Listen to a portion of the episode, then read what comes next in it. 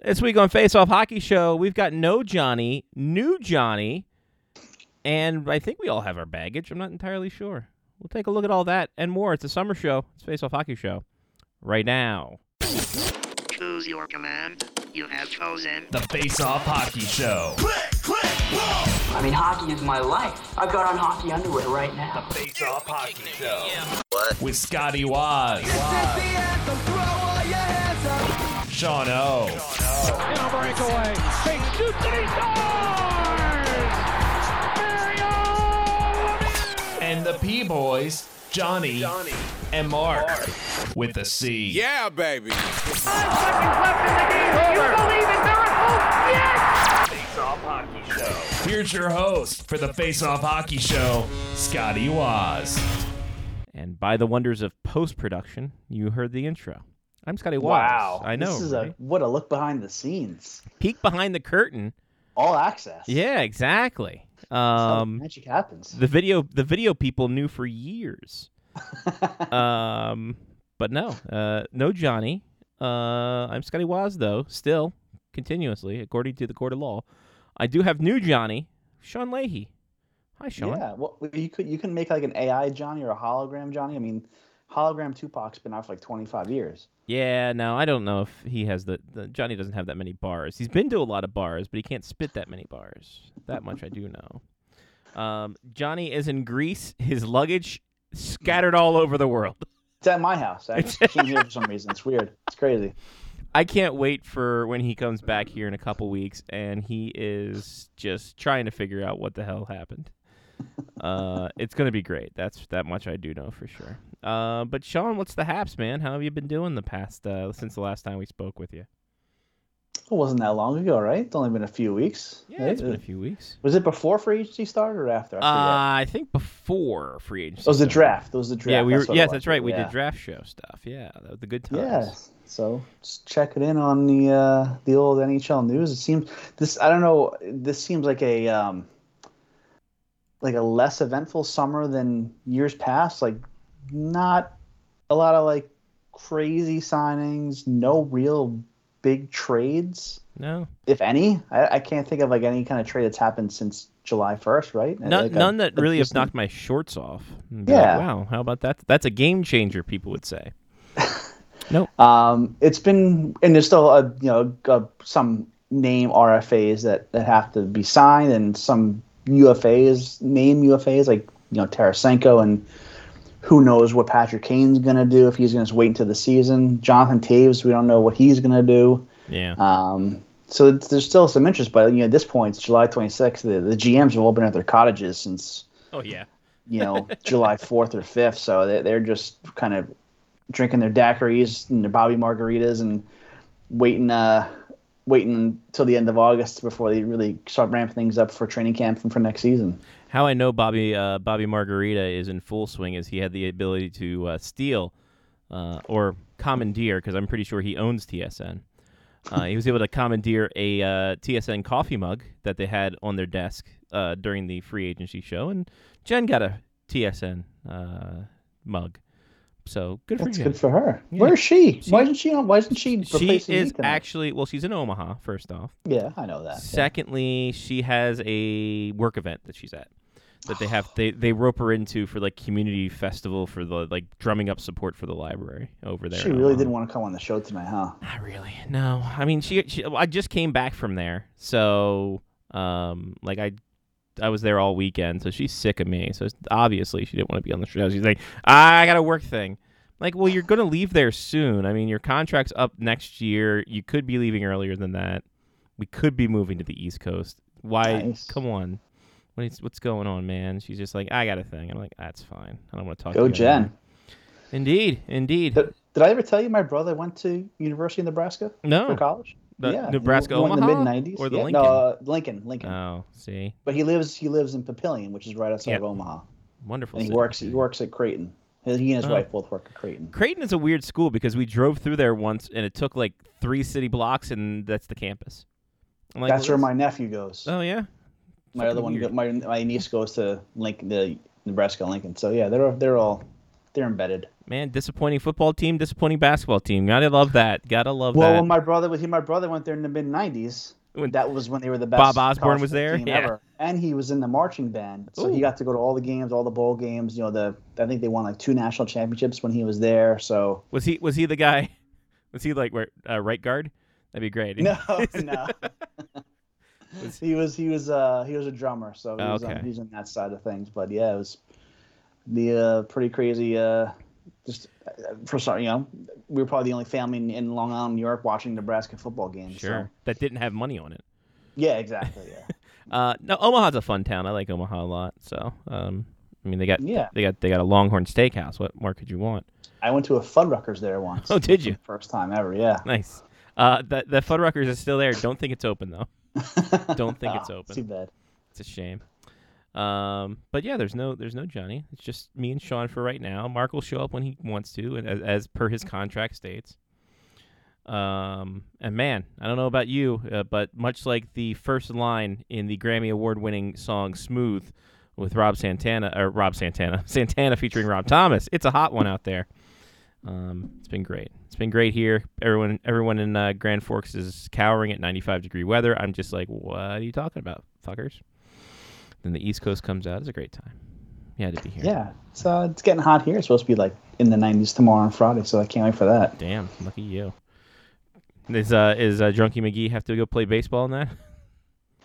No, so the last this weekend coming up and last weekend were the first or the first weekends since probably late February where there's no sports at all. Wow. No baseball, no soccer. Just the way this that's just the way the schedule worked for them and Uh-huh. It's kind of nice. but at, point, at some point, you feel like I, feel like I should be doing something. Like I don't know what to do because I'm so used to being on the field somewhere. But uh, yeah, it, it, was good. But luckily, there won't be no games this weekend. And like I said, it's supposed to be like blistering hot, so it's probably for the best. Yeah, exactly. God knows those kids in the hot sun. You don't want to deal with that. Nah, especially Ir- one that's like 50% Irish. Right, exactly. Just gonna burn on contact. It's gonna be like those people in Arizona that are just burning alive. But then he his his skin goes tan after like Oh. a day, unlike me where it's just permanently red. So you, I can't escape that. He, he, he got lucky. Lucky guy, lucky kid. You know who else is lucky, Sean? Our Patreon members, because they see video of this. They go to patreon.com slash Yeah. face off hockey show. They have access to the video. They only go to donate a dollar. It's great. It's a great thing. And we're doing a raffle. Sean, did you hear about that? Do you know about that? I did. Okay, good. Tell the people about it. I forget what's included, but I heard there's a raffle. There's a raffle we're doing. We're giving away our diecast, our uh, the diecast that we sponsored uh, right. two yeah, years yeah, ago. yeah. Um, sign up to patreon.com slash face hockey show. You can give a dollar, you can give five dollars, you can give two dollars if you want. I don't care. And you'll be that that amount of money you give per month, you you get that many raffle tickets. It's a great time for everybody. Go to patreon.com slash face off hockey show. You can be like uh, Cloudy, Tyler, Jerome, Pat, Jeff, Kevin, Matthew, Mark, Ethan, Trista, Chris, Rob, and some guy named Sean. They contributed. Sounds like the most handsomest of all. He is he, he's a slick, slick mofo, let me tell you. Patreon.com slash face off hockey show. All the money rules everything around us. Um what have you what what do you make of all these schedule announcements? This is a couple weeks ago, but I was looking on the AHL.com, and on the AHL.com is nothing but schedule announcement releases that the teams put on. Did their high dollar? They they paid their social media manager fifty extra bucks to make something fun and exciting, um, or just put the date over already established clips and see how they can use their premiere uh, to the best of their abilities. Uh, I mean, the NHL teams have been doing it too. This is kind of popularized by the NFL teams doing uh, their big uh, high dollar value stuff. What say you of schedule releases? Are they fun? Are they overrated? What are we doing here? You know, I think I think it's just trying to engage your fans and put the spotlight on your team again during a downtime in the year, right? The NHL usually- usually does them what like the week of the draft and free agency, like right around there. Yeah. And I think the NFL does theirs. I think after the draft, not too long after the draft. So I mean, those are dead times in the season and the year. So why not get people talking about your team and plan trips, and obviously most importantly for the teams, start buying tickets. Yep. The one I always laugh at is Major League Baseball. They like th- they've already released their schedule for 2024, and they, I think Yeah. Mm-hmm. all the teams did it like within the last two weeks. But like it's to no fanfare. Like I was just scrolling through Twitter and all of a sudden I saw the the Yankees were like, "Oh, here's our schedule for next year." I was like, "Oh, o- okay." okay. You know, every every other league's doing like a big deal, and MLB is just like, "Nah, here you go. Here's our schedule for games in you know ten months." Uh, uh, I got excited because the Orioles released their spring training schedule. I'm like, all right. And he's like, my, my buddy's like, didn't the MLB release the schedule a couple of weeks ago? I'm like, ah, shit, you're right. They did. Yeah, it's just they, they just do it in the middle of the season. I guess it's, I guess in baseball you, you can't really do it in the off season because there's such little time in between, like the Yeah. regular season schedule. Well, I mean, they You do know, their the- draft in the middle of the season, for Christ's sake. Shows you Yeah, and they, well they changed that because it used to be in early June, hmm and now it would, I think it's better because early, it was still it was like just before or during the College World Series. So the, now they do it the way they do it now in July, it makes more sense. Do it All Star Weekend, college season is over. hmm people know some of these players, especially the, the you know the the kid who went to Pittsburgh. That makes sense. Yeah. So, but any way to get people talking about your team, looking ahead. Um, you know, he used to do a great post. Was uh, remember Dirk Hoag from Oh, yeah. on the forecheck? He used to do an awesome post where he'd tally up all the mileage each team would would travel during the season, and you know back to backs or three and four nights. So people can, can people can do that, and you know also just planning out trips. Like I've already looked at you know when the Penguins are coming here to the the New York area against the Devils, Rangers, and Islanders. Looking at when to buy tickets for that, and so it's never a bad thing to draw attention to your team in a good way. Yeah. No, absolutely. I can I can agree with that. But the presentation themselves, I don't know why I said presentation that way. Um, itself is kind of weird. I'm like looking. uh, Let's let's do the we'll do the first screen share of the night, uh, sponsored by Sean Leahy. Like, look at all these like schedule reveal, schedule reveal, schedule reveal. Uh, this one is just uh, I think you should leave uh, from the Utica Comets with the uh, the na- the the dates on there. I'm like that's kind of unoriginal. Mean, do it like Springfield's doing, where it looks like they're doing the "I think you should leave," but they're doing that it was with the the one I saw. I think that was good, right? Yeah. They did the the drive through skit. Yes, exactly. Yeah, yeah, yeah. That's that was good. Like that one. The Syracuse one is is uh, definitely was one that was passed around with us. Um, I don't like the short notation for uh, Charlotte. CLT is very uh, racy, and I don't think we need that in the heartland. So, I Well, at least you know where to find it? I don't know if I can. I don't know if you, I could point out Charlotte on a map. I can't find the CLT on the map. But I don't know. I'm just it, I, I I saw this popped up because I've been looking for any kind of a semblance of news because we are in that we're right here in this dog day, and uh here we are talking about schedules. Eh, Well, it's it's all about like engagement, right? And Yeah. every team wants to one up the other with their with their announcement. I think um, what was it? What was it? NFL team? I think it was the Oilers, or the, The yeah the Oilers because they they did a, they did a good, a good one where they um you mean they the went to the uh, Broadway. you mean the Oh, not, the Titans? not the Oilers. you mean the Titans. Titan? I got confused because the throwbacks are released this week. Sorry. Jeez. God. Wow. Um, well, they walked down the Broadway and were asking random fan, like random people, like, what was this logo? And hmm people didn't know the team. So stuff like that's always always good Yeah. for a laugh, as Uh, long as it's done well. Yeah, the San, the San Diego Chargers anime thing was, Yeah. was great as well. The Oilers. Hey, who's this receiver? Warren Moon? Oh, okay. no, he's the quarterback. Ernest fool. Byner. Who Who was the big running back? Was it? No, uh, it was Earnest Byner. You're right. wasn't he a Browns? Uh, did he didn't he play for both? He was the guy with the fumble, the famous yeah, fumble. that's true. He did. Uh, Earnest Byner. Um, he was in the Masters of the Gridiron. He's now a running back coach for Out of Door Academy. What the hell is this? I don't, I don't like that that these academy these quote unquote academies are just making putting random names together. um, yeah, never he never was. He was a to- a coach for the Titans, but never an Oiler. I'll be damned. But anyway, yep. So there we go. Schedules are out. Get your tickets ready. Which is the what's the cheapest and closest for you? Obviously, the closest is is the Belmont, but is that necessarily the cheapest ticket for you to see your beloved Penguins? I mean, considering the Devils are trending upward, probably, Okay. and the Islanders are stagnant. Yeah. Okay. I mean, But yeah, I mean, they're all. I mean, the furthest is the Devil's Nets. I could probably get there within an hour and a half, just use with the trains. Sure. MSG is like an hour, fifty minutes or so, and UBS is half an hour or so. So it's it's great. There you go.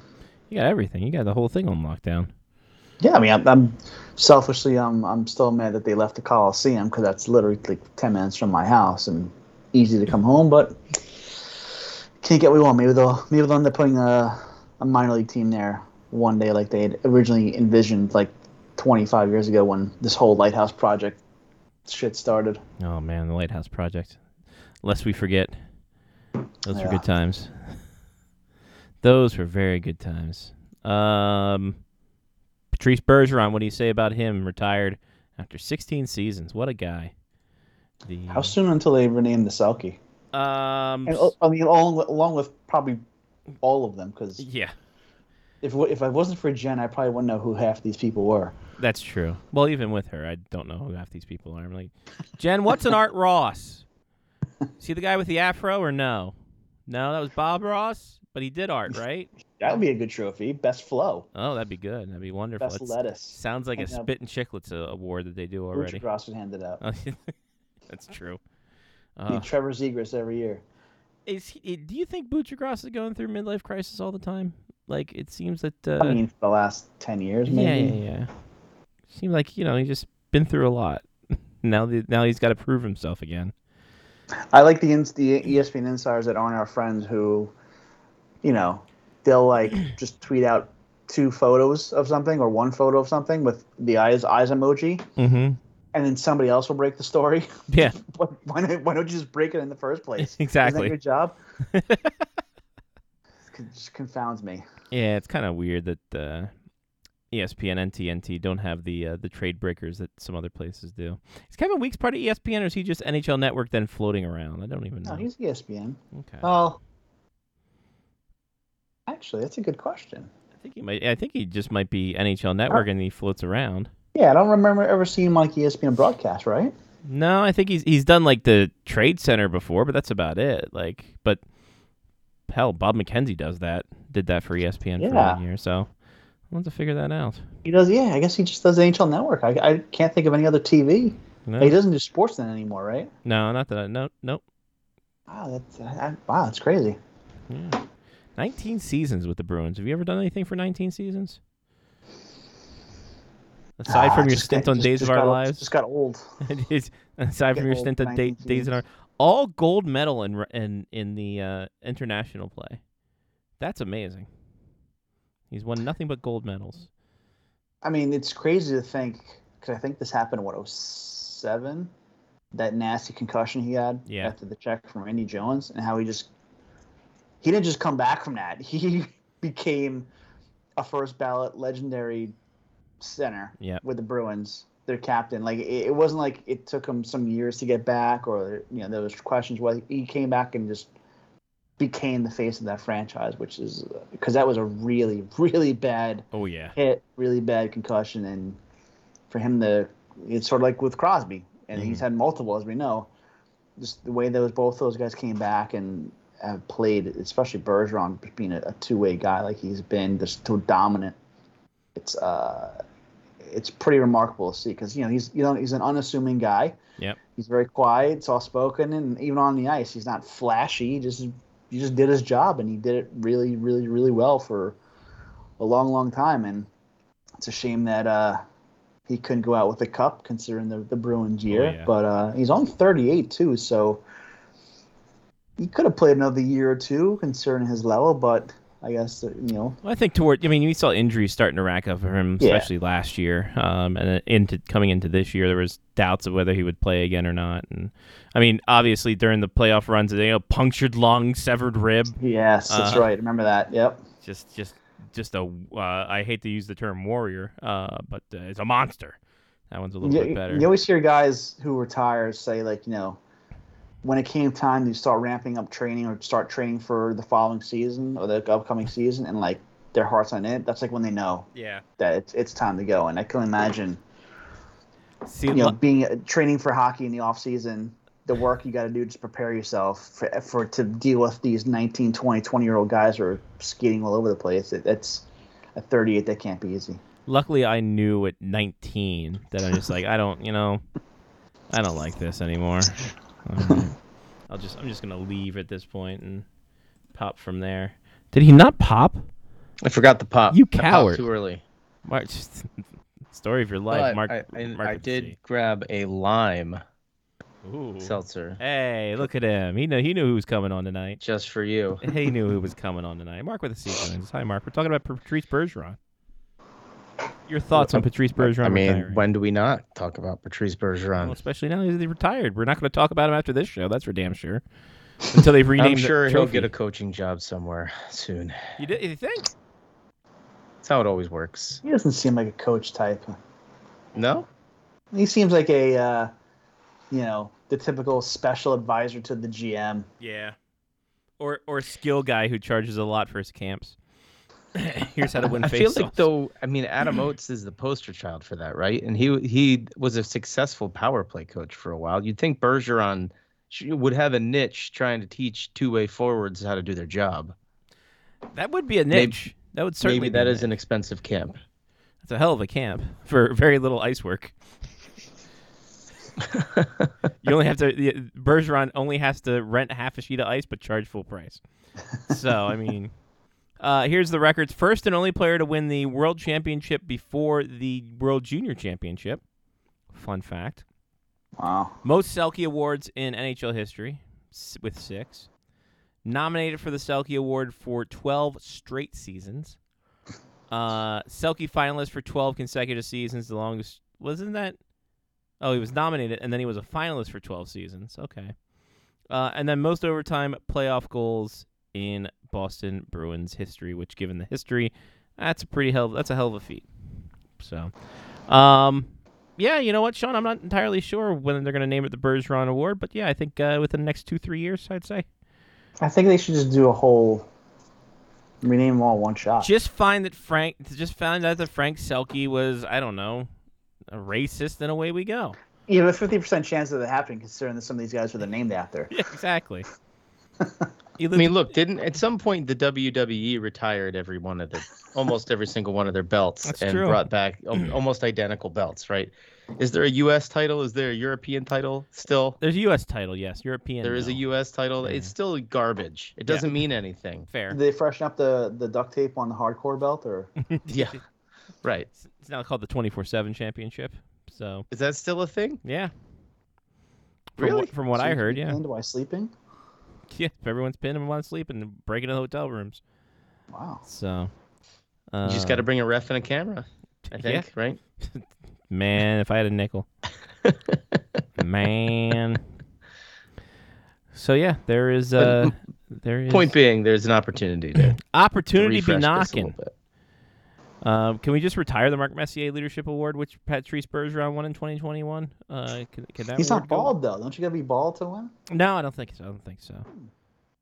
Um, that's uh, well, it's Uh, one of those things where it's it's uh it's highly recommended but not required. Yeah. Yeah. Or I did- he he was an honorary bald just for that Yes. I did. I, I spoke to Messi a couple years ago when his book came out, Oh. and I did ask him specific. My last question was, so it was basically like, so how the hell do you come up with your winner of the, the Messier Leadership Award? And he, according to him, it's you know he has input and he reaches out to like people in the media, players that he knows, to get their feedback, and then he makes like the final decision on on the winner, which I, I still don't know how that got started. Like I remember, remember it was originally sponsored by Cold FX. It was the only award that had a sponsor. But like, how did that come up in discussions with the league? Like, who approached who? Why, if it was the NHL, why would they approach Messier for some type of an award? It's, it's the backstory. I'm sure is really interesting.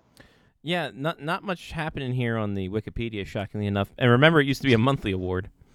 Oh yeah, yeah, yeah. Boy, that was Halcyon days. yeah. What a time! what a time to be alive when you get a monthly press release that hey, someone's and been named. and, the- and it's not like it's the monthly, you know, eh, eh, the most goals scored in a month, which is very objective. The leadership award Whoever could not be more hair. subjective. yeah. So who's the best leader? Well, Yeah. let's go to the stats. Yeah, right. Okay, never mind. How many times did he go to the ref crease? All right, that's a leader. Ooh, there you go. There you go. What's his ref crease over 60? Get that stat there. Again, no reason why. The, I, maybe it was just to shut him up when he didn't get the, the GM job somewhere. The Rangers, yeah. Well, at that he was the, I forget if he was like an assistant GM or he was he was in, he was an executive with the Rangers, and when they went to, I guess it was Jeff Gorton, Yeah. got all pissy and left. He's like, I'm going to go drive a Zamboni at the local rink. They'll appreciate me. Oh, he actually hooked up with a um some Oh. type of like local group that was Oh. building a rink in an armory, like the Kingsbridge Armory. I Mm. think it was just years ago. I don't know whatever happened with that, but now he's you know ESPN commentator in between periods. Which, if you're looking at TNT versus ESPN Yeah. in that kind of battle, I think we all know where people are, are going. For, Right, uh, exactly. and at least, at least maybe not the best analysis, but at least entertaining. A T, a, they're going to TSN to get that pirated feed. Um, Messier owns the Runaway Hill Club on the pink sand beach of Harbor Island in the Bahamas. What is that? I don't know. So it's a Runaway Hill Club. I don't know. Maybe it's where he runs a club where all the uh, you know the runaway trucks they have that hill that the, they do. I don't know. It's a uh, it's Love Lane and Colebrook Street in Dunmore Town, Bahamas. It's a luxury staycation for you. Is that what you win when you win the leadership award? You win like a week stay there. Yeah, exactly. You get get the remote private island. When you're staying on an oceanfront five bedroom, three bath infinity house or one of our connecting country uh, courtyard rooms, uh, each room at the Runaway Hill has its own unique charm and Bahamian beauty. How much how much money do you think this cost? Too much. Too much? Mm. There's a proper. Oh, here we go. View room rates. Um. Mm-hmm. Mm-hmm. Ranging from three hundred eighty dollars to fourteen hundred dollars a night. Sorry, week and a weekly for the Infinity Five is fifteen thousand dollars. Daily twenty one hundred. Oh, no problem. Yeah, no, it's fine. It's fine. Everything, and and then- and then and they tax you twenty six percent for tax and gratuity. Oh, of course. So They gotta. that. You got to. Um, congratu- congratulations to him for doing that. Um, J- Jim Nill extended two years by the Dallas Stars. That's pretty. I mean, he just won the the the Dick Gregory Award, so why wouldn't you? Why wouldn't you? The Dick, the Dick Was it Gregory Dick Award? Gregory? Who is it? Jim Gregory? two totally different people. yeah, definitely. In Yeah. two totally different worlds. I don't know. I don't know about that. You see Jim Gregory get up there and bust a rug during the during the uh, down times of the draft. He's doing great. Dick Gregory was a civil rights guy. Was he he? wasn't a dancer. Who the hell am I thinking of there? I think he was originally like a comedian, but he became Dick more of like a civil rights person. Dick, uh, Dick something. I don't know. Dick uh, Fosbury. There, there it Fosbury is. Flop? But you know what? Hold on. Now look. Now okay. Now you're right. He was a comedian, Dick Gregory. Um, Dick Gregory also very uh, steadfast in his belief, much like Jim Gregory, who was like, "Hey, get your pick on time. We got flights to catch. Speed this up, Anaheim. Let's go." There should be an award for the GM that spends the least amount of time on their draft picks. Yes. You know, we all miss Tim Murray. Yeah. Yeah. Tim Murray and GM GM uh, George McPhee making those picks. Yeah. But now the first round, everyone's got to hand off to everyone else, and it's an eight-hour event. Yeah.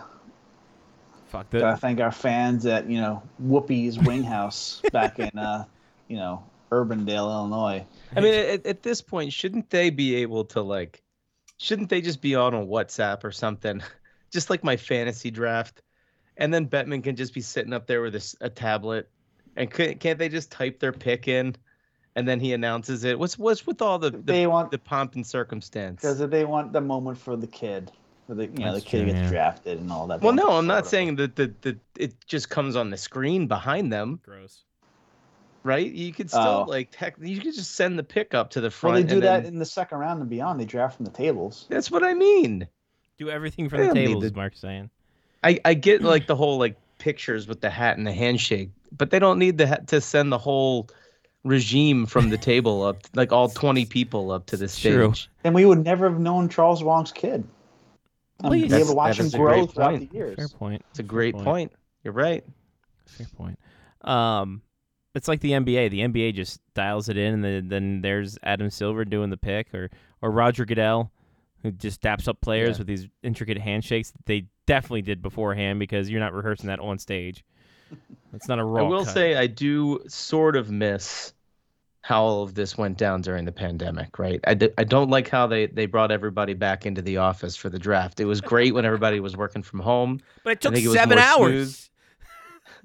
Those drafts started at like six and didn't end till one in the morning. Yeah, I Okay, always true. why, like the NHL. I, I, I guess it's because if you're every every team is there in person, there's more interaction and more chance for deals to happen. mm-hmm. Because you know in the NFL they have their war room back at their training facility, so there's no.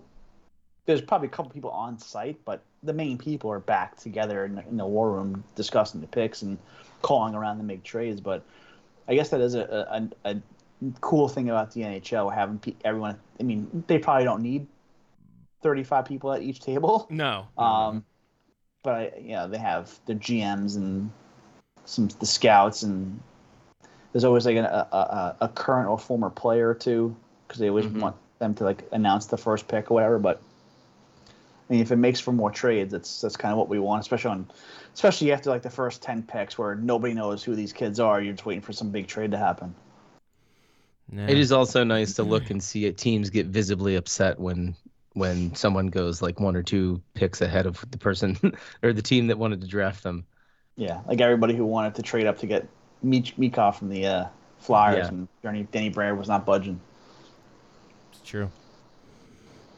Well, um, on the other big bit of news is Rocky Wirtz's passing away at age 70, and there you go. Do with that what you will. His tenure ended badly when he's just like, I don't want to talk about uh, Kyle Beach at all. Oh, okay. Well, cool. Awesome. Good job, Rocky. He put teams. He put the Blackhawks games back on home TV. Yep. He had that going for him. That Take that, Bill. Take that, Dad. How do you like me now, Dad? That's gotta be weird. Like the best thing that happened to your franchise is your dad dying, Right? right? I mean, after he died, you, they that franchise blossomed as we as we know financially on the ice, all that stuff. Yeah, I was gonna say they. I think they won a Stanley Cup like within five years of. Oh yeah, yeah. Yeah, yeah. I think that like that, if not 07, sooner. 08. Yeah, Yeah. so it was soon after. Yeah. I mean, it does help getting Toews and Kane like Sure. immediately back to back. I think That helps. Helps a whole back to back drafts or whatever it was, but yeah. Yeah. Hey, look, it's Lyle Richardson. He joins us now as well. Hi, Lyle. You know, Good Pitt- evening, everybody. Pittsburgh's owner didn't have to die for that to happen. You know what I mean? Yeah. Oh, I love coming in in the middle of the conversation. Yeah, no, I just wanted to hammer like that home as soon as Lyle came. No, in. they they just almost they almost went you know went bankrupt and nearly moved out of state. That's all they needed to happen to draft yeah, Crosby. but no deaths were involved. That's good. Oh, that we know of. That's true. That's fair. It is Pittsburgh. That's fair point. Yeah, you you just throw them underneath, you know, a Primanti's or something. A pile. they just throw them under a pile of French fries. that's all. Yeah, I mean, Where'd he go? New York, New York, and New Jersey really only have one or two rivers you can put people in, but Pittsburgh, Three of them. three of them. A lot of bridges to throw them off of, too. And but New Jersey also has that big forest where things can mysteriously disappear Mhm. without a trace. Also, lots of trash uh, receptacles and companies. They call them hookers, those. sir. Yeah. Oh. Not that. Okay. Uh, also a bit of news. I forgot about this one. Matt Murray on LTIR already. Congratulations Off to to him. Robidas Island. Off- yeah. Yep, he's just like, Isn't it thanks, weird guys." though? Like whenever do we get news like that? And I know it's July 26th, so maybe this plays a part in it. Within like an hour or two, you kind of know why. Like what he's, we know he's deal, dealt with a lot of injuries throughout his Uh-huh. career, especially Yeah. concussions. But you, Yeah. you usually you, you kind of get like a, oh yeah, he's dealing with concussion symptoms or something. There's like some kind Backstrom last year. Yeah, you right. get like some kind of explanation from the insiders. Yeah. And Yeah. we had nothing today. No. Yeah. Yeah. Back- well, to be fair to the year- insiders, they're they're all in their cottages uh, up in Ontario, so you know. It's It's true. Backstrom, I think, was l- around this time last year, and they're like, "Yep, his hip thing is not looking good, so it's going to be a while. He may not, he may never play again." Yep. right? I mean, he came back toward the end of the season last year, but he's clearly not the same player he was. So it's like, yeah, but you get you get something, not for the fans, I'm sure, but although it's it's part of it. But I thought you, I thought what you were gonna say was you usually know why, from a financial standpoint, because the team goes and allocates that Oh, money yeah. somewhere else. Right. Yeah. yeah. In this case, to to get to within 1.25 million of being cap compliant. So Yeah. they're they're either going to have to make a trade or they're going to ice a 20 man roster next year, which is just if I, I'm sorry, that's just piss poor management. If you're if you've saddled yourself with that many contracts that you have to ice a 20 man roster out of 23. Well, which leaving- team? Florida did that for like half the season, didn't Yeah. they? Yeah, it was piss poor management. Yeah. You know, Sorry, piss but poor it was. management and It Brad Treliving go hand in hand. So I mean, I mean, I you know, I understood to a degree why the Panthers did that last year because uh, you know uh, Bill Zito inherited a mess from Dale Tallon, and you know part of the penance was okay, we're gonna have to uh, suck it up for this one season, and then we can ice a full roster next year. But I mean, they paid a price for that during the season. Remember, they barely made the playoffs and then they were able to bring in once they made it and of course all of a sudden part of the read what people were surprised why are the panthers doing so well well geez for the first time they've got a whole bunch of healthy bodies they can throw out there all at once now Yeah, they instead of- also have three lines of defense. Yeah. Like what else? Instead of limping along with you know a 17 man roster for parts of the playoffs you know and it also helped that the Penguins couldn't beat the Blackhawks and Blue Jackets in a week, Yeah. Well, which I'm still yeah. sour about. But hey, it led to them firing Ron Hextall. So That It helps. came out there pretty you well. go they got rid of Yeah. it, it led to hextall's departure so there was some uh, silver lining after all But in that butterfly effect world, the Bruins might have won the Stanley Cup. Isn't this better? yeah. Oh, then Patrice Bergeron goes out goes out on a high. That'd be a good story. What going out with his sixth sixth Selke and and, in, the twelfth straight year that he he'd been nominated for it and he's already got a Stanley Cup ring so who cares? I mean shit he's already Yeah, gone man, out on a gives a high shit? you know? I was like, who gives a shit about this guy? That's that Habs, that Habs Yeah, so- homerism oh, coming that's- oh Sounds like a oh, no, no, I have nothing but I have nothing but respect for Patrice Bergeron. Seriously like I honestly you know I the only thing I get choked about is when I see uh, some Habs fans on Twitter sitting there going, uh, geez, we could have had him back in the second round of the 2003 draft. And that still upsets me. And I'm like, wait a minute, wait a minute, wait a minute. How old are you right now?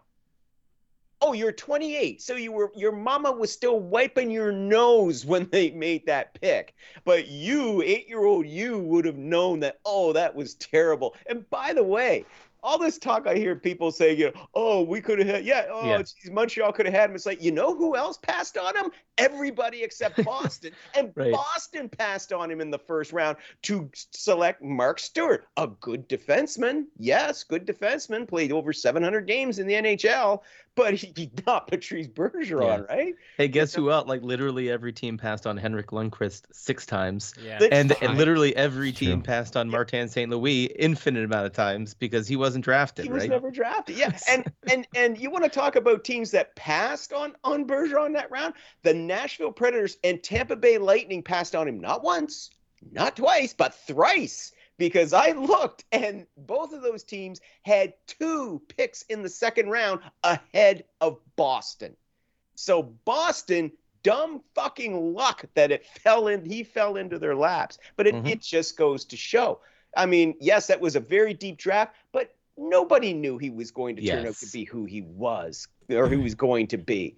I mean, Jesus. So when I see guys on Twitter who were, like I said, were like eight or 10 years old at the time, go, oh, gee, we passed on him. I'm so upset that we passed on it 20 years later. It's like, where was this insight from you 20 fucking years ago? Oh, that's right. You were eight. Yeah. And then Yeah. conversely, how many absolute 100% lock sure things have there been, Lafreniere, that have not Wow, panned out? Not wrong.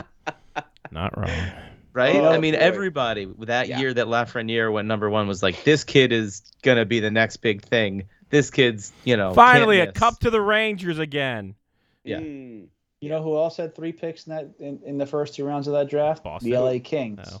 And you know who they took with their first pick, Scotty? Who was that, Sean? Keep the bit going. Who's my guy? Brian Boyle? Yeah, Oh, wow. Okay. There you go. All right. Perfect. Right before right before uh, it was Mike Richards, Anthony Stewart, Brian Boyle, Jeff Tambellini, Corey Perry. Wow. Yep. Damn. Well, every I feel like every team except maybe you know Vegas and Seattle have a story about oh we could have had this guy. Oh, that's we could have every had draft. that guy. yeah. Yeah. Yeah.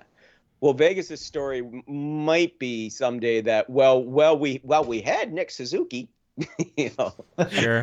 that's about as close as it's go- as it gets for them at this stage right now. But at this stage, they don't give a shit. They go, No. "We got a Stanley Cup. We don't care." Right. So, Yeah. yeah, Man, that, but that's that really well. Holy cow! I'm, I'm looking at the 2003 draft.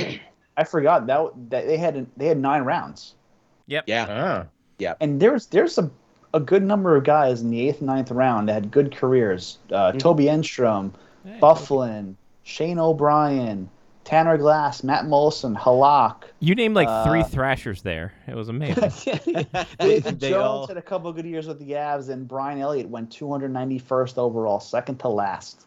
and he's still playing. Well, he was at he was last season. Yeah, that's crazy, man. Yeah. Unreal. That draft was just great, and thirty teams. Yep. 30 Yeah. teams in that draft too. So nine rounds, 30 teams. So holy 292 picks. As as as the guys know, and I don't know if I told you this story, Sean, but I'm going to keep it very very brief. They know my story about this about the 2003 draft because Montreal had the 10th overall pick, and one of my buddies from Calgary, the Calgary followed the Calgary Hitmen, he he talked up Ryan Getzlaf all season long, and I knew how badly Montreal needed a center. So they get to the t- and I'm sitting there like this in front of the TV, and they come to Montreal, the 10th, and I'm like, yes, Getzlaf is available, and they select Andrei Kostitsyn, and I screamed at my TV, no! No, that's that's funny because in that I, I'm assuming it's the same exact draft because that's the draft the Caps went Eric Fehr and could have Yep. had Ryan Getzlaf. Mm, Eric Ferris picked right before Ryan Getzlaf. Yeah. 18. yeah, but that one anyway. So that that was my my my draft story. Yeah. Could have been worse, Lyle. Could have been Hugh Jessiman. Two picks Oh, later. that's oh, true. Yeah, at least Kostitsyn played some games in the NHL. He had a few had a few seasons. Yeah, Was huge It, Jessiman. was it was it Kostitsyn, his brother, or both of them that were had the whole curfew thing in Nashville with Trotz? Wasn't it? I think was- Radulov was in on that too. Wasn't That's he? what it was. Yeah. It was the other Kostitsyn and Radulov, right? Yeah. Sergey and uh, and Ratty. Yeah. And then the Yep. Kostitsyn brothers got united in Montreal, and then there were all these whispers about them hanging out with the seedy sort of kind of mafia types in Montreal. So here we go. Isn't that everybody in Montreal though? Of course. There Yes. Of course. It's guilt by association, obviously. You know. Oh, I walked into a bar that was owned by the Bible. Ah, mafia associate. Ah. But doesn't doesn't that extra two rounds that year? I, I don't know if they how many years they did the, the nine versus the seven rounds, but like doesn't that go to show you that like sometimes all it takes is for a guy to get a shot. Right. Mm. The scouts might not always know what they're doing. Matter of fact, they probably don't even have a 50-50 record on knowing what they're doing. So like those extra two rounds got an extra 60 guys a shot and you just rattled off like 10 names of guys that had And- oh, excellent yeah. careers. And like Lyle pointed out, there's two fewer teams. There's Mhm. 30 back then, so Yeah. there's even fewer spots on rosters to not just NHL rosters, but minor league rosters. And you know, this they produce. It's unreal. I, I mean, it's not even. Everyone always talks about the first round, obviously, but like Yeah. we just said, you just scroll down that list, and there's there's at least every round there's one or two guys that played at least 400, 500, 600 games. and that's impressive. I don't care if he was a journeyman. You you Yeah. last that long in the NHL, you had a good career. Absolutely. So you know, but uh, you know, everybody to me, the two that that draft remains the gold standard. Every draft since. I mean, you hear the oh, this like this year's draft is the deep and deepest draft in years. It's like, well, come back to me in ten years' time and we'll see. Because even even the Connor McDavid draft and the Auston Matthews draft, I mean, yeah, there's some t- great players, obviously, including two, you know, well, one that's a generational talent and another who's one of the great scorers in the league right now.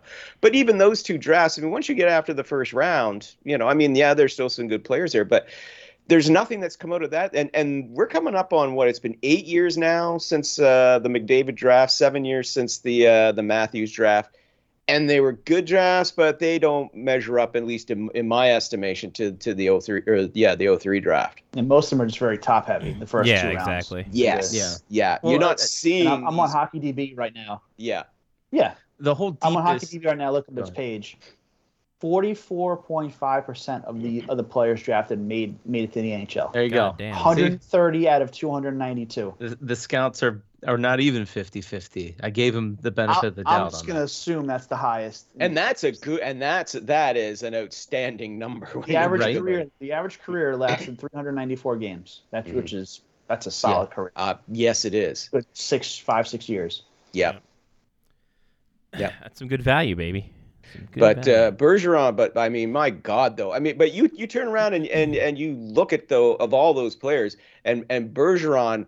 I mean, there's not very many other players coming out of that draft that had a better NHL career than he did. Mhm. You know, I mean, in my opinion, I mean, he is the best two-way forward to ever play the game. And you're talking about a guy who, you know, grew up with the Montreal Canadiens in the 70s and worshiped guys like Bob Gainey, who for me for a long time was, you know, the the creme de la creme. But there's just no denying it with Bergeron. And and I mean the the sick thing is he he just got better as he got older. You kept waiting for him to decline because being a two-way center, I mean that takes a lot out of you physically. Mm-hmm. And he like his production may have dipped a little bit, but his defensive game was still solid. So I mean, you know, he he literally is going out. I think is going out while he's still in his prime. I think he could have come back again this year and and just had another great season. But uh, yeah, I I think he you know we were very fortunate to watch you know in my opinion the best two way forward to ever play the game have his career you know in front of us over the last 19 years. And and you think of the errors Like this isn't a dig at all at Bob Gainey, but more people saw Yeah. Patrice Bergeron play than Bob Gainey. Yeah. And in 2023 and years prior, this era, there's more ways to evaluate players between fancy stats, regular stats, eye test, video. Yeah. Like, Yeah. there's there's there there's so many more ways to pick apart Patrice Bergeron's game or every any player's game, Yeah. and yet he still was up here. And- Yeah. yeah, Yeah, and, and even everybody. to build on that, right? You're talking about uh, you know 40 50 years of evolution for strategy. Yeah. Uh, you know, speed of the players, size of the players, everything when it comes to playing two-way center, you got to you you know, I don't know when Bob Gainey played, there probably weren't that many complex systems of, you know, dump and chase and trying to trying whatever you were trying to do to, you know, outsmart the other opponent with your schemes for offense and defense, but like, you know, it, it, with Bergeron being able to to to adjust to pretty much everything and still stay at, at an elite level in this day and age, yes, for sure. Well, I mean, when you look at uh, especially where uh, when his career started, I mean, his career started in the old, uh, you know, the old dead puck era. It was the Mhm. last year of the dead puck era, but it still started then, and the game has changed and evolved. And as you, and to your point, Mark, it's gotten faster. The players are far more talented now than they were 15, 20 years ago when Bergeron started his career.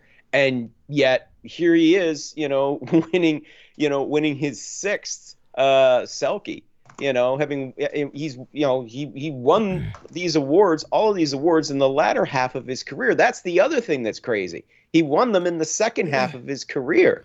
So how how to be able to maneuver his game to that from what Yeah. he was.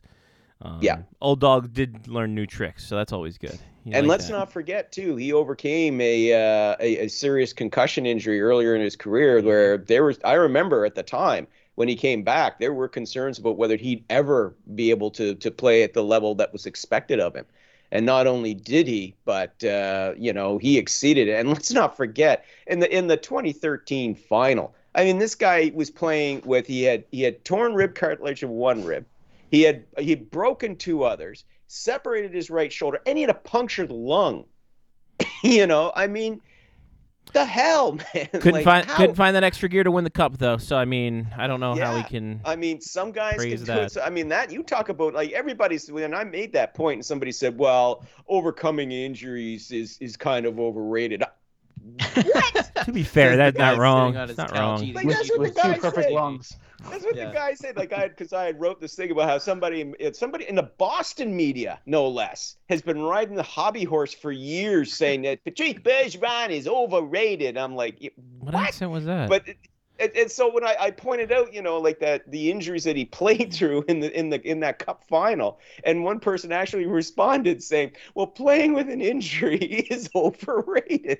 And I'm like, dude, first of all, that's really silly, and second of all, he had four at the same time. so it's four times as silly. Uh, exactly. Oh man, people are some people, not everybody, some people are funny. Oh my god, I couldn't believe that. Like. That's Really?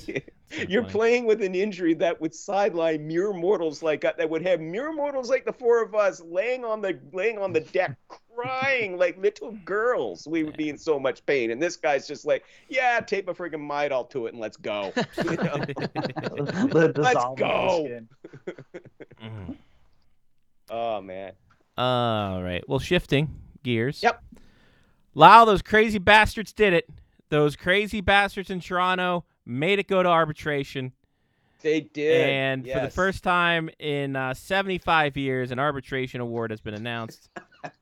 Oh wait a minute. What's what, what's what? seven point five years? Sorry, you No. misplaced the decimal. point. I hate when that happens. I was never one for math.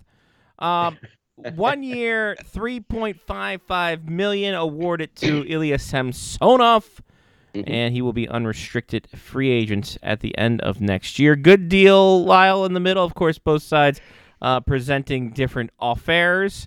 Uh, Leafs 2.4, Samsonov 4.9, uh, $100,000 less than the middle of the two filings. Which goes to show Oh the my stupidity of the year current NHL arbitration system. Yes. Look, Because- anybody, anybody looking at that could have been like, both of those offers are ridiculous. Just, Yeah. just pick it and just like anything. You, we don't have to go to court. Just be like, that's dumb and that's dumb. Why are we doing that? And you know the Leafs set that offer at 2.4 because they know that the arbitrator is going to pick within Right. 100 or 200k of the middle, or Right. you know, and that's what it's going to be. You know, whereas and probably Samsonov's camp did the Yeah, same thing. So why Yep. didn't they just agree on a one year that. deal? I'm, I know, and it's so stupid.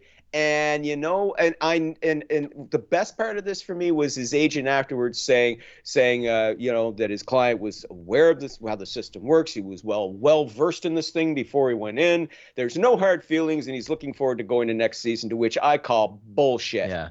Maybe Bullshit. maybe Ilya Samsonov had a suspicion on how the, the team really felt about him. He just needed to know. Right. Yeah, we talked about this last week, and Sean. We sh- we talked about this last week, and we mentioned like Bobby Holik back in the day too. Oh, like yeah. that's how far back this goes. You take a guy to arbitration. You know, Bobby Holik, a heart and soul guy with the with the New Jersey Devils, really thought he was going to get his worth. Blah blah blah, and then he found out what Lou Lamoriello really thought of him, Mhm. and it was. Bye. I'm out of here when this is done. And pretty much every player, like I said, it's rare. It is rare to find a player who went to arbitration, got a one year award, and didn't take off to uh, the free agent market the following year. Yep. Because it leaves bruised feelings, man. It hurts the ego. You know, these guys, remember, these players have been used to having sunshine pumped up, pumped up their arses their whole careers about how great they are.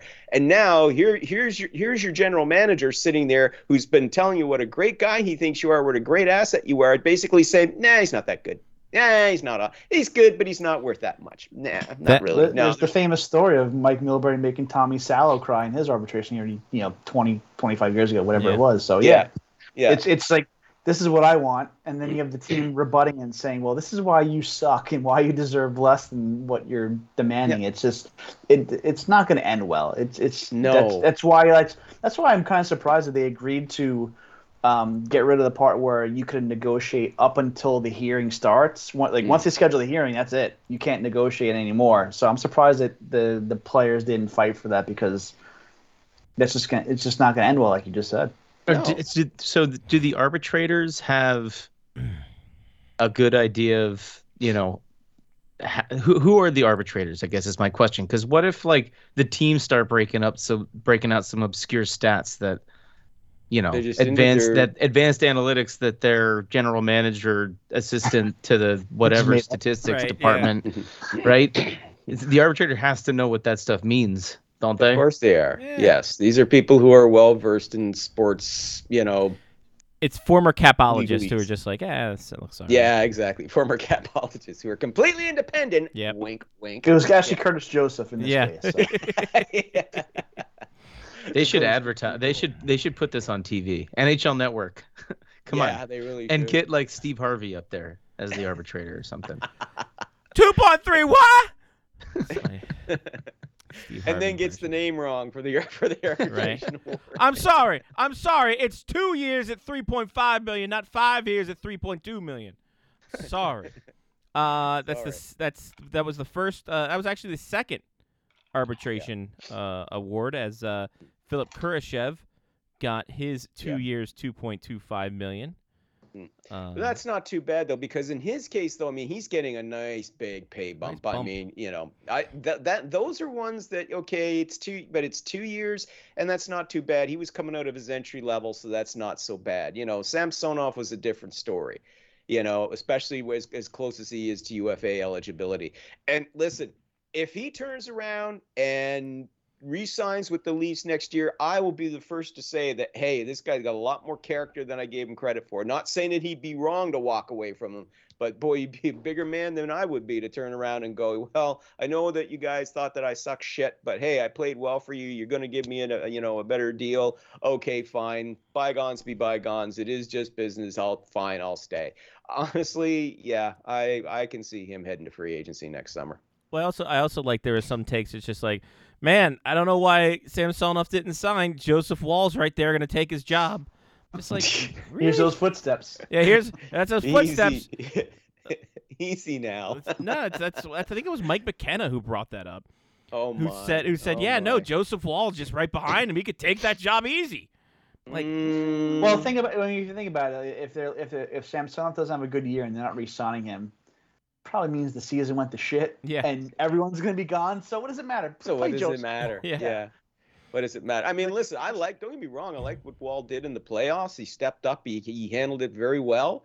But Samsonov does have a little bit more experience on the old resume there. So you know, I I would just kind of rein things in a little bit. Let let's see how Woll does over a full season before we start saying, oh yeah, he's he's breathing down Samsonov's neck. Heir Yeah, apparent to the kinda Leafs creepy when you. Think about it. You know, I mean, hell, he's the next Turk Broda. What? Boy, there's a deep dive. Dear Stay Lord. away from the puck, Duco. Save For it our for, save it listeners for the over game, seventy-five. yeah, right. Um, Can I just say, Scotty, I blame you. I am totally fucking addicted You're to that welcome. game. I love it. You're First thing welcome. in the morning, man, before I get started working, You're I'm like, welcome. what's the latest puck, Duco? did you do it So they today? kind of fucked me up the other day when they only had four squares. Like, Uh-oh. what is this shit? uh, yeah, did did Lyle do his today already? no, I did not. Because I knew we were playing the game. It's, it's a fucking doozy because it took like two of them took me like 15 minutes a pop. Just like son of a Ooh. bitch.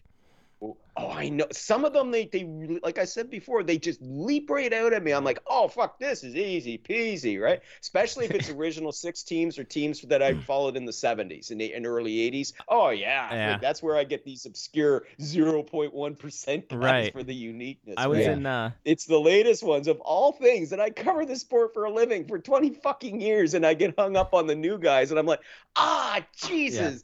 I should have known it was Tom Poti. We talk about this guy enough on the face. Yeah, I mean, Show. Scotty Shit. has literally been training us for this for ten years. yeah, guys, this was all a scheme. The I long con. I w- I You knew I, fucking I was was coming. I used my that's so Raven future futuristic view. Knew this was coming, and it was just training you for that. It's funny. We were out. Uh, Jen and I were out at dinner the other day, um, and she was. Uh, we were just sitting there waiting for the food to come, and she's like, "God damn it! I should have picked Dino Ciccarelli." I'm like, "What? Huh? What the fuck, man?" She's like, "Yeah, no, There- he's a North Star, and he was he was a Panther, and I should have done that." Like, oh my god. there, there are some, yeah, there are some guys that I, I'm learning really got around. I mean, Uh, yeah. I mean, apart from the obvious ones like Mike Sillinger that we've done a lot on the Yeah. show, but like Mark Recchi and Russ Courtnall and you know Tony The- the, Hrkac Circus. The amount of times that, that Malcolm Subban has been an answer, I'm like, what the fuck? How did they yeah, what? I know, right? You're like, I he played for them Yeah, right. when? Yeah. played two games in the bubble, and that was I it. know, right? Uh, but it's it's it sure is a lot of fun. I just told him I said I w- you know you got to get the fe- a feature in where you can go back because I would love to go back and play the earlier games that they did that they set up. Right, I would love to see those. Or it's like or bring them back as an oldie or something. You know, Exactly. Uh, one's not enough. One a day isn't enough. Right, need- freaking addicts. Um, Tony DeAngelo spilling the beans in fl- uh, his flyer departure, uh, saying that he and uh, John Tortorella did not see eye to eye. This after Tony DeAngelo signed a 1.6 million dollar deal with Carolina, which is an inauspicious salary total given his beliefs. Yeah. Hmm. Um, Johnny, you or Mark, sorry, Mark, you take it. I'm starting to do a Sean Lee here. I'm confusing Yeah. the two you. Jesus. Jeez. Let's Mark, you take it. So, uh, I mean, i i- does that make Tortorella better? I mean, does he like in the grand scheme of things, if you don't see eye to eye with Tony, is that that actually makes it that, like increases your value, right? Well, here's uh, what happened was, and I talked to some people who who like saw one of the big blowups they had on ice. Um, Tortorella was trying to tell, ice. yeah, yeah, on ice. Uh, Tortorella was trying to show him why he didn't. He needs to uh, protect the puck better in his own zone, especially in the corner. And Tony DeAngelo was going off about how the voting stations were rigged. It was really just didn't see eye to eye about what was going on in the ice. So slight disconnect. just a little there, yeah. disconnect. Yeah. Well, Uh, I, I don't think anybody's shocked that uh, DeAngelo said that he and Tortorella didn't get along. You know, I mean, that was that was pretty damn obvious, especially in the final few weeks of the season where he became a healthy scratch quite a lot. Yes. Um, it- very interesting though that uh, that the Caniacs are taking taking him back. But I mean, he Well, did I he mean- did play well though for him uh, the season before, especially when he had Jaccob Slavin as his uh, line mate, Mhm. as his defense partner. Because Slavin, of course, would would offset his uh, his defensive boo boos, and Tony could just go and do what he does, which he is a very solid puck moving defenseman. But I think this the the DeAngelo signing I think uh, should I think takes uh, the Hurricanes out of the uh, Erik Karlsson bidding now. Yeah. You know, Did they, they find out why the trade that was going to be delayed until that one calendar year had passed Mhm. never went through, and the Flyers just ended up terminating the contract? Like, did, did the is this like 3D, 4D chess from Don Waddell and just waited them out and figured he'd have no other trade partner?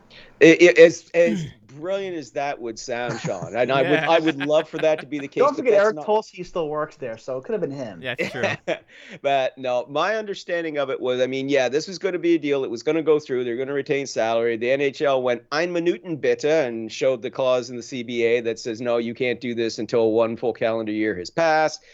And then they got into the Erik Karlsson uh, sniffing around. And for a while there, the Hurricanes, and it was between the Hurricanes and the Penguins uh, as to who was going to get him.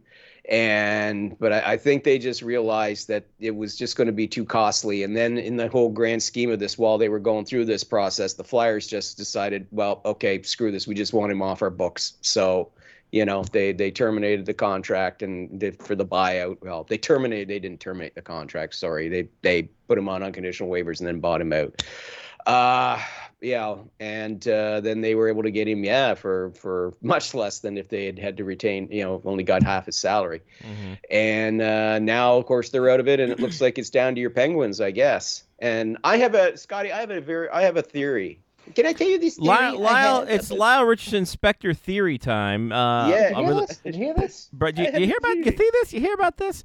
Of course, uh, everyone get your tinfoil hats on as Yes, it's Spector I know, that's a theory time. conspiracy. This is a theory. This is a Mm-hmm. theory that's based. It has basics in some facts. So Okay. you know. Go. Uh, go get your tinfoil dog finally did it. Anyway, yeehaw. Uh, anyway, I think that uh, this is going to happen. That Karlsson is in fact going to the Penguins, and it's going to be. I think it's going to be a three-team deal. Third Oh, team, I'm not quite sure who it's going to be yet, but you're going to see some moving parts in there. The Coyotes, so they could pick up some of the salary. No, they can't. They lost it because somebody bought no, out. no. Oh, they're maxed out, right, on the, on their Yeah, retention? they they they they they can't be they can't be your third party broker now for this season I anyway. hate when that happens. But I think the third team's going to be in there. But I think the reason for the hang up in all this right now, the why it hasn't happened yet, is the Penguins are they have uh, Drew O'Connor has filed for, of course, his filed for arbitration. His arbitration hearing is on the last day, which is August the fourth, and I think they're waiting to see how things shake out with that, as to you know what they can get him for, what they can agree for, if they have to go to arbitration, what he gets. I think once that gets resolved, they can then turn around and buy out a player, Mikael Granlund, because that second buyout window opens and then they'll go through with the trade because by that point that's one of the moving parts i think is getting rid of granlund's contract even if you're you know only you know going to only be able to get rid of two-thirds of it but i think that's going to be part of the whole thing that they're able to magically make this work and that they make this trade happen because I tell you, everything that I'm re- I'm not hearing or seeing any other team being is involved in this or seemingly as confident about their chances. I mean, yeah, he's he, he you know Karlsson said last week that he's talked about four or five teams. He's talked to the Leafs, but I, yeah, that's just Brad Treliving just basically kicking tires. Just to oh, he's available. What would it cost? Oh, yeah, no, I'm sorry, I'm not going to pay that much for that muffler. Yeah, you know, uh, you know the Hurricanes are out now with the DeAngelo signing. They're they're they're done. I think. Uh, they don't have a lot of cap space now anyway. They were actually pressed against the cap, so they're done. Uh, there's a couple of other teams in there as well, but it, it, all the signs just seem to point to the Penguins. It's just a, a, a question of when this the trigger is going to be pulled. And my theory is is that they're just waiting to get this this arbitration thing sorted out with O'Connor, and then once they do, then they do the buyout, then they pull the trigger, and this deal happens. So that's my like, theory. And it's and, and, I mean only like you said, like a certain handful of teams can really pull this off as mm. far as taking on that cap hit even if the even the cap starts finally going up more than a million dollars next you know next year, which would be yeah. nice to see because we've been hearing this for five years now, whatever.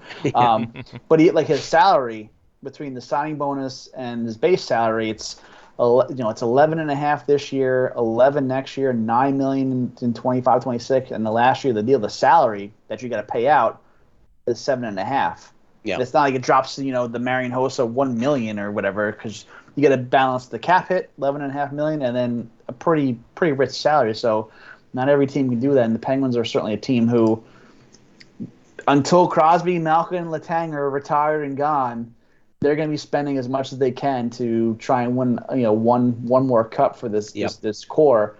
Um, so, and they're a team who, as as we've seen the last couple years, have just kind of flatlined a bit. Thanks, Ron Hextall.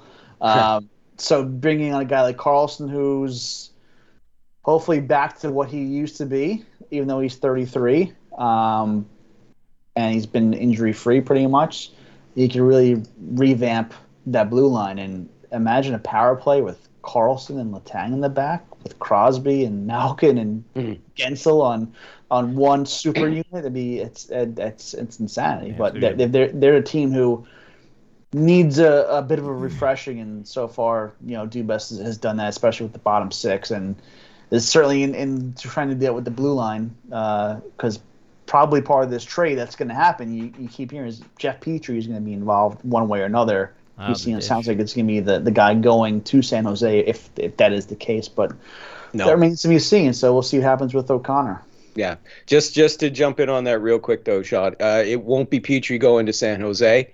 He's got you know he's got a, a 16 team no trade, and the the reports that I've that I've read is that he does not want to be moved far from his family in Michigan. So mm. San Jose is out. But now he could tried the tacos in Northern California. They're delicious. Did, yeah, but amazing. but but he may not be going to San Jose, but yeah. maybe he's going to that third team that I'm talking about, which would be much closer. Name to, the third team, Lyle.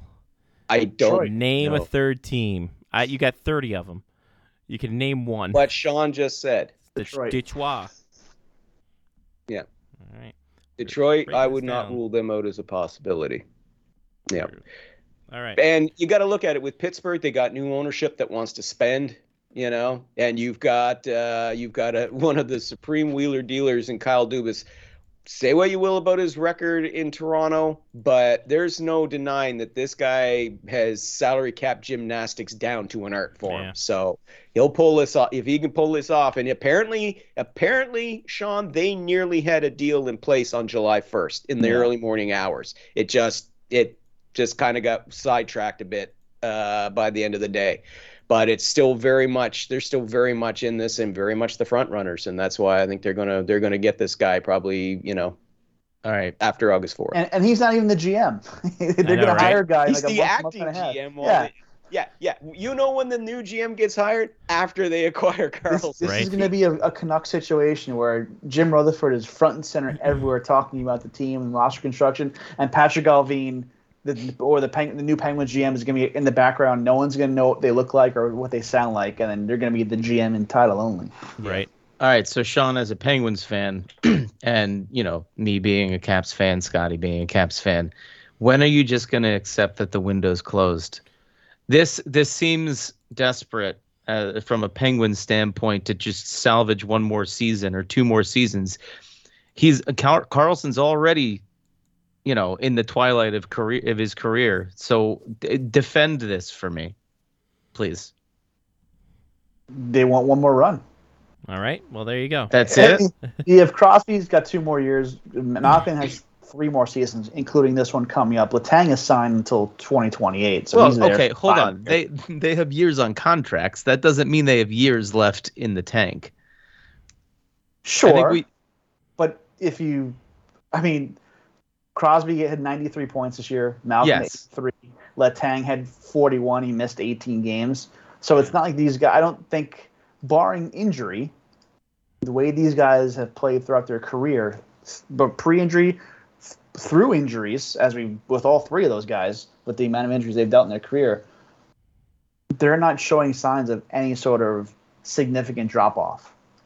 You know, they may then Crosby may not get 93 points again. He may get 82, but that's still pretty damn good in, in this league. And you still have Jake Guentzel, who's not that old yet. He had almost 40 goals last year. yeah. I mean, they, they still have secondary players that can help boost this team. And if you add a Karlsson to that blue line that he's trying to reshape, and you know, again, Karlsson's 33, but he's coming Yep. off an amazing year, which nobody saw coming two years ago. of And he did yes. it playing on one of the worst teams Yeah. in the league. Now imagine on the Penguins and on Yeah. that power play, whether he's on the first unit or the second unit or the super unit, um, he's going to contribute the way he the way he plays and just just his style of play fits that that group there. Um, and yeah, it's an expensive gambit, but like like you guys said, like like Lyle said, this ownership group is spending to win until this core is gone because that's what you have to do. When you have Crosby, Malkin, Letang, three Hall of Famers, you need to be in their in their final years now. You need to be contending every single year. Otherwise, you might as well just trade them away. Why even bother re-signing them? He- Here, here Right. here's here's a question. Um, how much of a shot in the pan was last year for Carl? Well, I guess there's two questions. How much of a shot in the uh, shot in the dark was this? Like a an outlier rather was this season for Karlsson? flash in the pan. Flash in the pan, yeah. 101 points in 82 games after 35 and 50 the year pre- previous. Um, and he how also missed. How many games has he missed over the last five years? Uh, plenty, plenty of games. Um, and I guess the question is, he flourished when Brent Burns wasn't there. Is he going to be as uh, is he going to flourish as much with a guy like Chris Letang there? And I'm assuming probably the answer to that is yes, because Letang will be, you know, just let him go. But is 100 is is 80 points possible for Erik Karlsson in Pittsburgh? on that team with that power play, whether he's on the first in the in the second 2023 unit. 24 let's not think back to 2020 uh 07 08 like No, these guys no, in their look, if- prime If, if if he's on that power play, whether like I said, whether he's with Letang or or manning the second unit by his own, then there's, there's the quality around him in Pittsburgh, what in even strength on the power play, is vastly superior than what he played with in San Jose. Yep. So he doesn't need to be the guy in Pittsburgh. Like when most guys come to Pittsburgh, they can just they can blend in with with that team and on that roster and he's I he, I don't think he's going to break 100 points again. Probably not, but I think 80 is is realistic for sure. Mhm. I think that would be the the ceiling. Okay, Yeah, Yeah, I'd that's agree with fair. that. That's I'd fair. agree with that. Yeah. Last year They still Yeah, I guess I'm just bitter that the uh, the Caps window and the Penguins window uh, for rebuilding are now going to be offset a little bit because it's always fun when the rivalry whether both teams are shit or both teams are excellent is they always used to coincide with each other, and now they're going to be offset a little bit. I was thinking it, it could it could have been worse for the Caps if if Ovi wasn't in the ballpark of Gretzky's record. Right. If he was 152 goal, 200 goals back and had no chance of breaking it, that rebuild would have started much earlier. Absolutely. Oh yeah, Hardcore. Yeah. Mhm. Uh, Yep. Last year, the Penguins had 63 power play goals with a 21%, uh, 21.7% on the power play. Uh, so they were top 10 in power play goals last season. There you So, go. There we are. Where was San Jose? Uh, San Jose. Hold It's on. in Northern California. Yep. Still scrolling. You uh, never lie. 32, 31, 30, 29, 28, 27, 26th with 41 power play goals. Yeah. So only 20 Mhm. power play goals less than Pittsburgh. I mean, it's not that great. I mean, then Pittsburgh's not that great. Let's be honest. Um, boy, anything else left in the tank there, Lyle? Anything else that we had uh, not covered? That Uh, as we get to the I lo- do- uh, since, since I came in early, did you guys talk about uh, the whole Rocky Wirtz thing, or yeah, we just said that. That He that's died. what we were talking about when you Yeah. joined. right, right, right? Never mind then. That's true. Yeah. Never mind. That's I- okay. I- I, I- mean, you can give your opinion.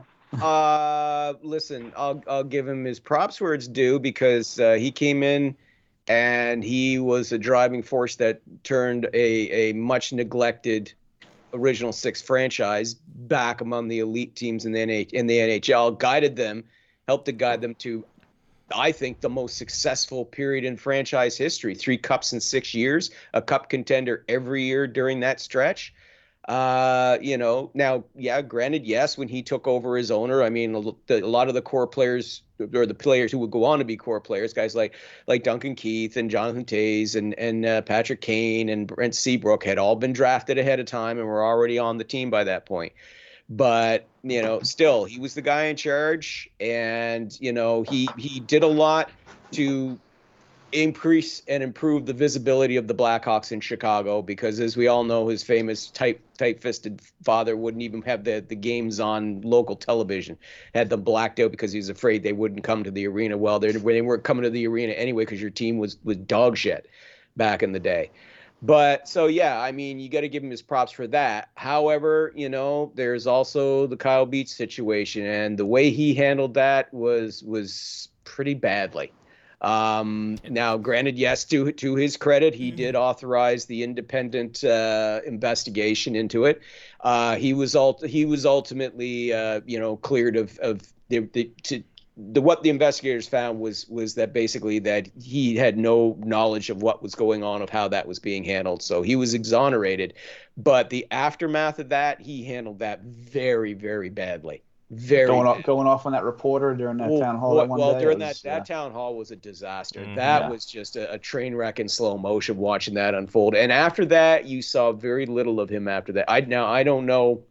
Uh, we don't still don't know what you know what his cause of death was, how how long he'd been ill. Maybe his if he'd been ill for a long time, maybe that was part of it. I don't know, but the bottom line is, uh, yeah, there you know he was he they he he helped lead them to great highs but you know one of the the great lows of that franchise also happened on his watch so uh yeah they're uh you know it's a, mi- a mixed legacy to be sure Indeed.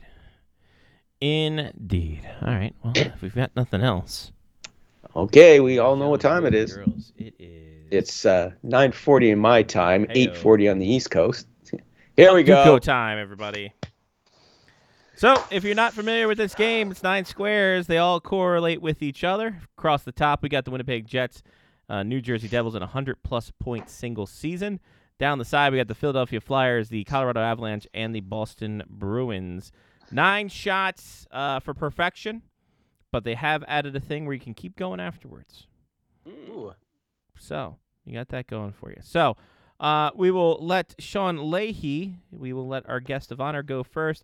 Uh, match up the squares, match up the things. Sean, have you played this before? Yes. All right. I did not play today Wonderful. for this very reason. My man. yes Like My Lyle. man. same here Um, yep the, the one that instantly stands out to me is new Penguins defenseman Ryan Graves, Avalanche, and Devils. Uh, Ryan Graves. ooh there you go Deep cut on that one. There it is. it on the 38%. board. Little It's chalk. on the board. little chalk on the board there. There Center go. square. Right there. He's the uh, Whoopi Goldberg. Get the Bruce Valanche. Yeah. uh, Mark with the C. Shit, I was so confident for a second. Feel free to shoot me down, but I feel like this is a layup. I'm gonna go Philly and Jersey with Jaromir Jagr. Oh yeah, Well, it's fine. Philly, Jersey, Jaromir Jagr. 44%. Also would have worked for Boston. Indeed. Oh, Uh, yeah, yeah, For those two, Oh, I had uh, for the first one for the Devils uh, Avalanche on my own personal board. I had Craig Billington, and then for the Flyers and Devils, I had Sean Burke. Oh, Nice. Lyle See, you're you're in expert mode of this. You're just trying to find the obscurity. uh, the, and how? No, no. Listen though, I'm totally, I'm totally digging what what uh, what Scotty's laying down because I'm always trying to get those low, low percentages for uniqueness. Uh-huh. And Mhm. oh, I was so. Oh, and the amount of I- backup goalies shuffled in the late eight in the 80s and 90s, boy, that's, Your obs- obscure goalie Monday really worked in your advantage. Really that did. gives you an It advantage did. there. Yes, though, mind does. you, though, I have my 70s and early 80s guys, though. So. yeah. Well, Lyle, you're on the you're on the clock now. Okay, I'm looking at Boston Bruins. Alright. Um, for the I'm I'm actually going for the hundred point seasons here, and I am going to. There's a there's several Bruins here I could go with, but I'm going for uniqueness here. So I'm pretty sure on this one. I'm going to say uh, Boston Bruins hundred point season. Ken Hodge. wow. Ken Hodge, point There it eight percent. Not even a picture. Uh, yep, no. I found out There too. it even is. invented back then, Lyle? Uh, What, what's that? Were cameras even invented back then? I uh, In the early '70s, we did charcoal Exactly. drawings with the they took a picture, but the bird inside the camera took too long, and they didn't get a full picture of him. Uh, I had I had I uh, am surprised there's not a picture yeah. of him. Though. That's kind of funny. But I had yeah, uh, Phil Esposito for this one. He was at nine percent. that's another good one. Yep. You could Um, also yeah, yep. You could also gone with uh, Bobby Orr on that one too. That one says you would say chalk. So chalk. Let's see what the results say. Uh, View Mm. stats. David Pastrnak was chalk. Marchand, Bobby Orr, only eighteen percent of people. ooh. Other Yeah, ones, uh. Joe Thornton, Adam Oates, Johnny Bucyk, Joey Juneau, which surprises me, Rick Wow, Middleton, yeah. and Barry Pedersen. Barry Pedersen. Barry Pedersen, 80s. Yes, he was He was in the- swapped out He was in for. the Cam Neely deal. that's deal, right. He He was was. swapped out for Cam Neely. Yep. Second, second go around, I will mention this. These teams you see here Mm. also carry any movement that they had. Okay. That was going to be my next question. Okay, so if they had stats with if the abs, so so Nordique stats carry over with the abs, is what you're saying. Yep, and Devil stats carry over with the Rockies and Scouts, and Okie Winnipeg dokie. Jets carry over with the Thrashers. Ooh. Sean, second round. Mm. I have a last name for Jets and and Bruins, but I don't remember which Stewart brother it is. Oh boy. so I'm gonna avoid that. Maybe you guys can think on that. But I'm gonna go um Avalanche hundred point scorers. Who would be the least Hmm. I'd probably I guess Joe Sakic would probably be a little less than MacKinnon. Probably a lot of young people playing this game, so I think they probably choose MacKinnon. So I'll go Sakic. Burnaby Joe is chalk. He's the number one. I'm one also pretty sure, by the way, that we they had an Avalanche hundred point last time, and I said Forsberg, and it never, and he never got hundred points. He Am I did. wrong about that? You are wrong about that. Uh, it was it. I think you maybe mentioned. I don't know who you mentioned for Forsberg. Maybe it was fifty. Maybe it was like some amount of. Fi- I think it goals. was Maybe 50 it was goals. 50 goals or something. Yeah. I don't think he had 50 goals. Because I put I put Forsberg and he was at nineteen five percent. Mm. Okay. So, um, Mark, you're up now. Man, um, I, I was trying to think back because with the Jets and then uh, and then the Thrashers, Mm-hmm. there's I feel like there's a a, a couple big crossovers between the Flyers and the Thrashers. It, Um, it took me a minute to get this one. This one frustrated me the hell out of me. did and yeah, if we if if we can if we don't need to go for perfection, you can go with my. See, I'm I'm so not confident about my picks in this kind of stuff, but I feel like Scotty Hartnell was on both of those teams. Any disagreement? I disagree with Yeah. the Jets. Yeah, All right. no, Yeah. I no, disagree no with the Jets. for He was Hartnell? definitely Okay. Flyers, but not the Jets. He's in Nashville. Nashville. I had the color scheme right, but Yeah, the team you had wrong. you had that Okay. expansion era correct. That, All right, that then give early me 90s, uh all give right. me Briere for 100 points All right. on the Flyers. free air. Old. Incorrect. Sorry. Damn. Sorry. Lyle, we go to you now. Okay. Huh. Huh. Okay. I am looking uh, at uh, Boston and the uh, Jets slash Thrashers, right? Yep. All right. Uh, shot in the dark here. Uh, Rich Peverley. Yep. Peverley. Rich Yep. Peverley. Yeah. Beverly. Yes. 100%. There you go. Three percent. Uh, I'd put Mark Savard. He was at four percent. Yeah. Ah. That's a good one. Ah, too. yeah, yeah, yeah. That's right. Should have known that. Yeah.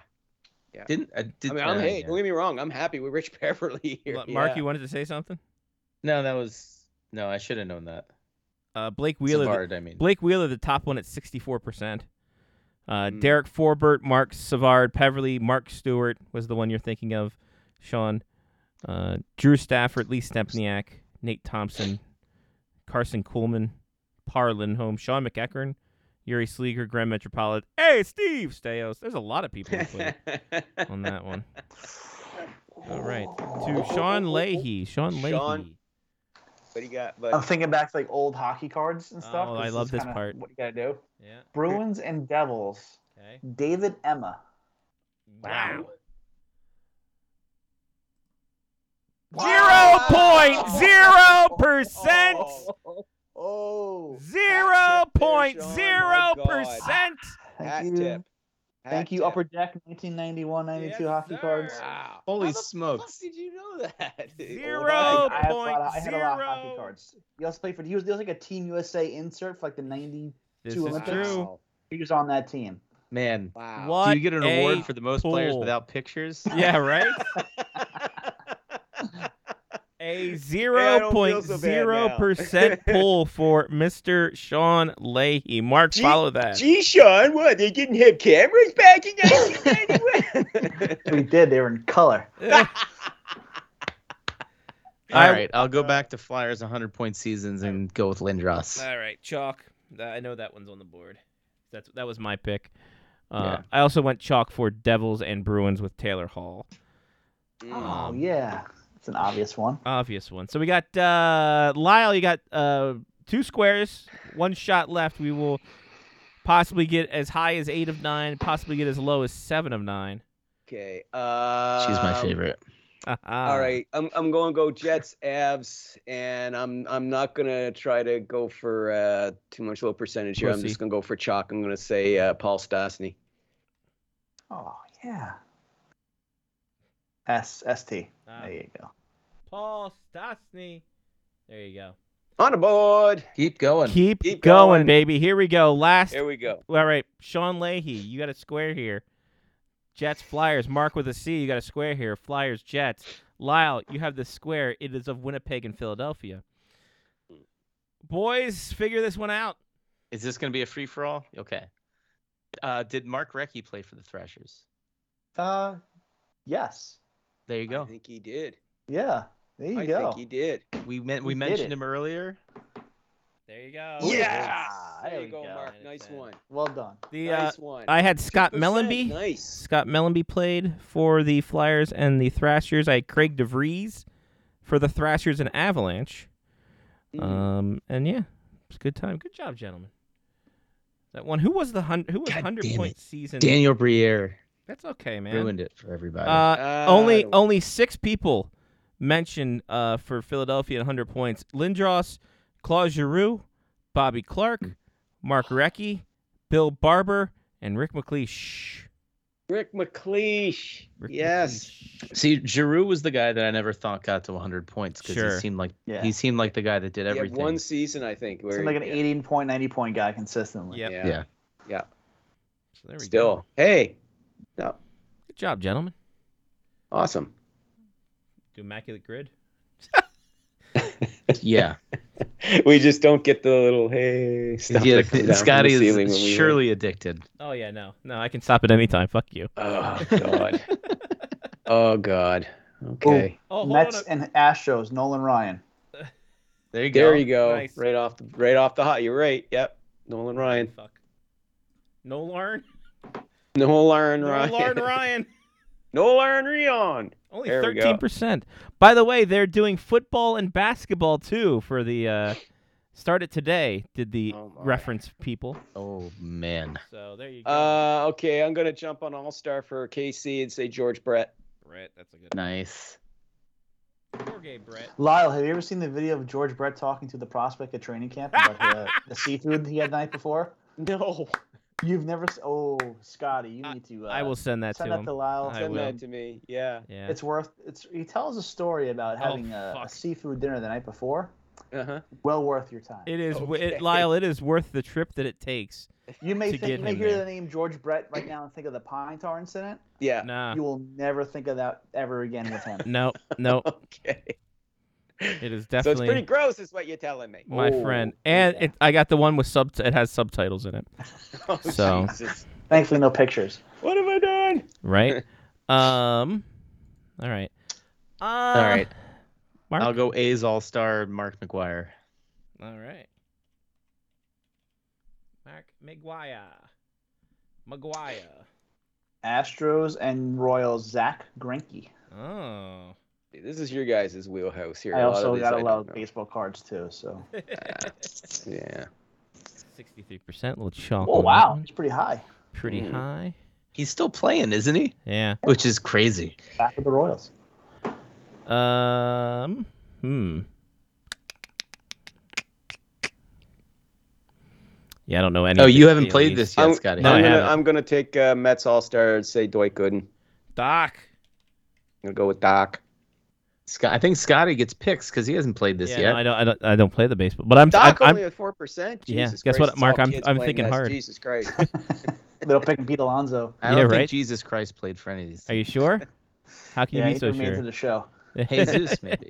yes, Didn't he did. His didn't name. get Yes, that he did. far. It's just his name was Willie Mays. That's true. That's true.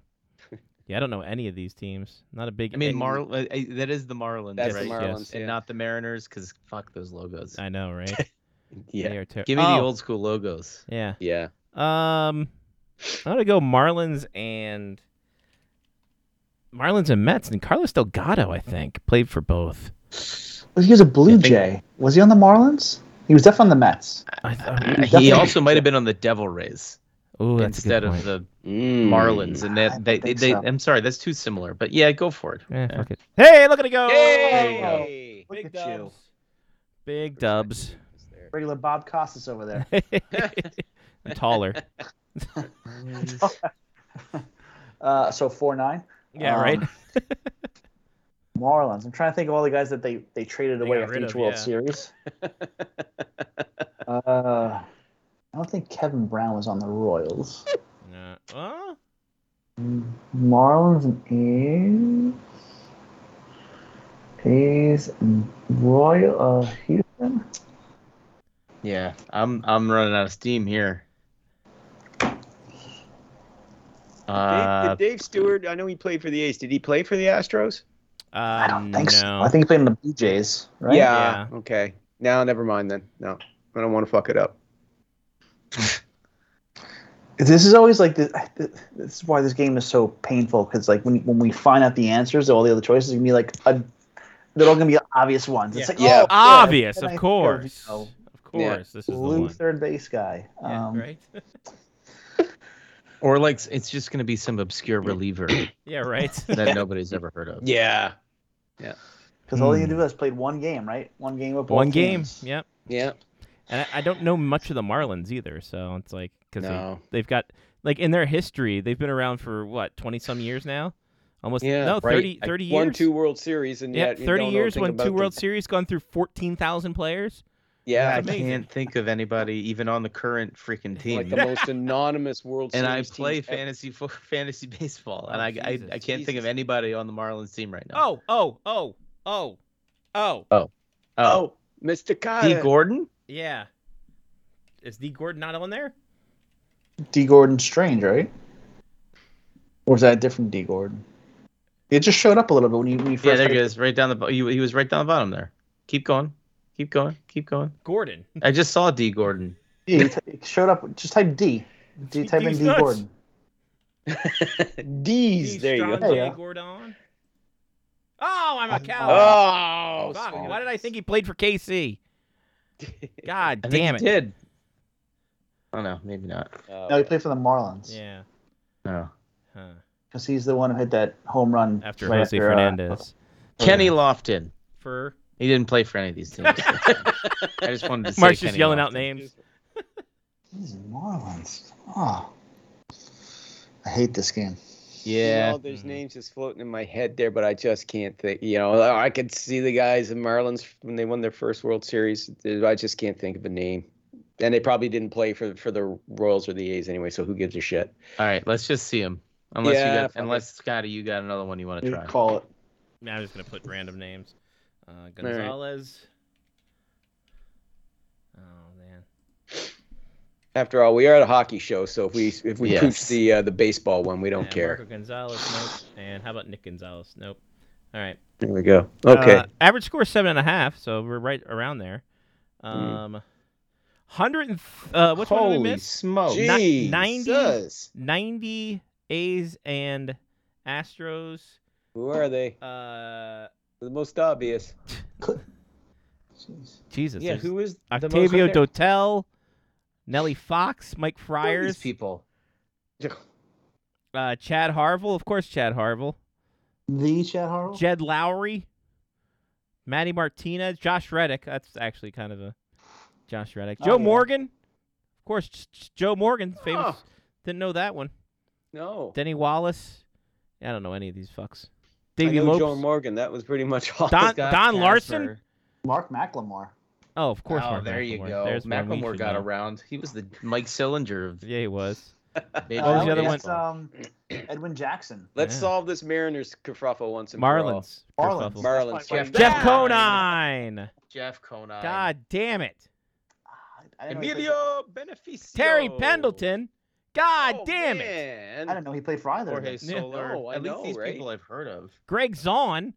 Rick Dempsey's What? nephew. And he'll let you know about it every chance you Johnny get. Cueto. Blue Johnny Jay. Cueto has gotten around. Yeah. Wow. Terry Pendleton. Yeah, Bob McClure, Adam end of his McClure's father. Um, Andy Larkin. Yeah. Was that let's Long go. lost brother. Marlon and A's. Barry Larkin. Geronimo Berroa. That guy. Jim recognize. Horsey. Jim Corsi. Well, he has the stats. Corsi. Hey. what are you Billy, doing in Billy baseball? Cock. Billy Billy Cock. Cack. Edwin ja- Edwin Jackson. There we go. There we One go, Edwin 18 teams Jackson. He played for. Rock Mike Raines. Piazza. Rock Raines. Mike Mike, Piazza. Piazza. When did he play for Oakland? at the end of his career. I think He was on, guess. I think he played for San Diego and the Man, A's. Tim Raines and Mike Piazza. Oh. Shit. Arthur. Rhodes. Of course. Fernando Rodney. Walt Weiss. Ah, Walt Weiss. Shit. Something told me Walt Weiss, but I was thinking like Astros and not Billy Ziegler. Bobby Witt. Damn. We are definitely a hockey show. Yes, Off the we're road, definitely yeah. a hockey show. Man. Fernando Hey, Rodney. Billy, Billy Billy Koch, pitcher. Billy Good Long Catch. Island boy. You go. Oh, we got a, we got a glib. Yeah. A glib in the immaculate Jim grid. Corsi. Jim Where were you five minutes ago. Yeah, it's fine. He just got here. Leave him alone. Now we know who's responsible for bringing uh, baseball analytics to hockey. Exactly. Son of a bitch. Yeah. Well, Lyle, it's been fun. As always. We've done it. We've done it again. Yep. Uh, Good. To, it's good to see you again, Sean. You too, Lyle. Hope you're having a good. Hope you're having a good summer, man. I am. I am. Excellent.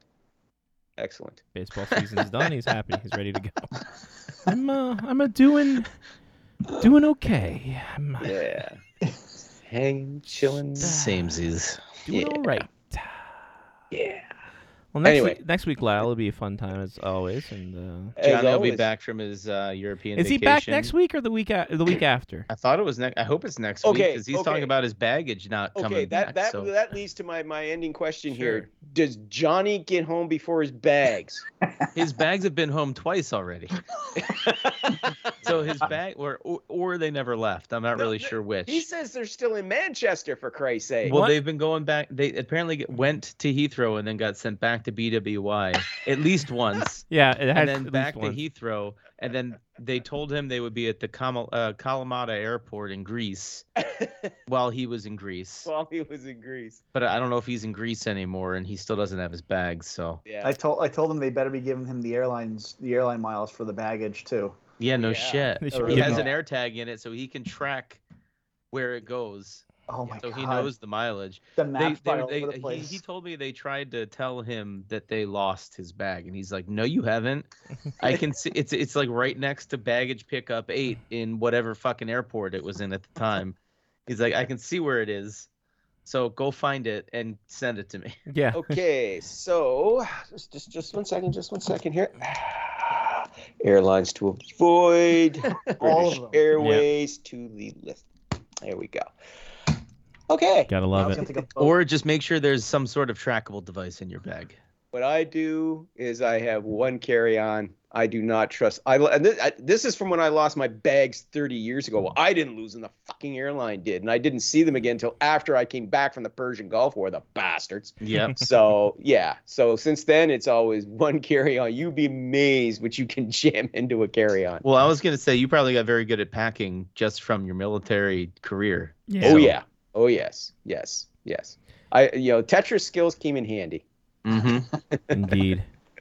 So yeah, Johnny, Alrighty, guys. Johnny without his bag. Alright. Be a fun one. Have a good week. Bye, Lyle. see you Lau. There he goes, Lyle Rich and SpectorsHockey.net. At Spectors Hockey on X. Um, is, is my app going to update or something or what? I've got the logo that's updated, but other than that, like, and it's just the logo, like, not even in my app logo. It's kind of weird, but anyway. Anywho, Is uh, that a thing? Why did they do that? because he's power He's crazy, a genius, Yeah, Mark. guess. Obviously, I mean, come on. amazing. X gonna give it to you. See if Because he, when you type in your message and the big button you want to press, it still says tweet on it. So Right. Yes. yeah, Well, I loaded the app just now, and there's still a bird on the top of my app. So same. Now you know, listen, Seems- he had the idea. He's not going to roll out the idea all at once. I mean, Yeah, sure, it why would still says that? search Twitter, but that doesn't mean anything. God, blue blue skies are going to clear feels up. a little desperate. Yeah, I'd say. Uh, just like me in high school. Mark, give us some shout outs. X ain't Oh yeah, do. God, shit! I gotta start. Yeah, your Uh, damn.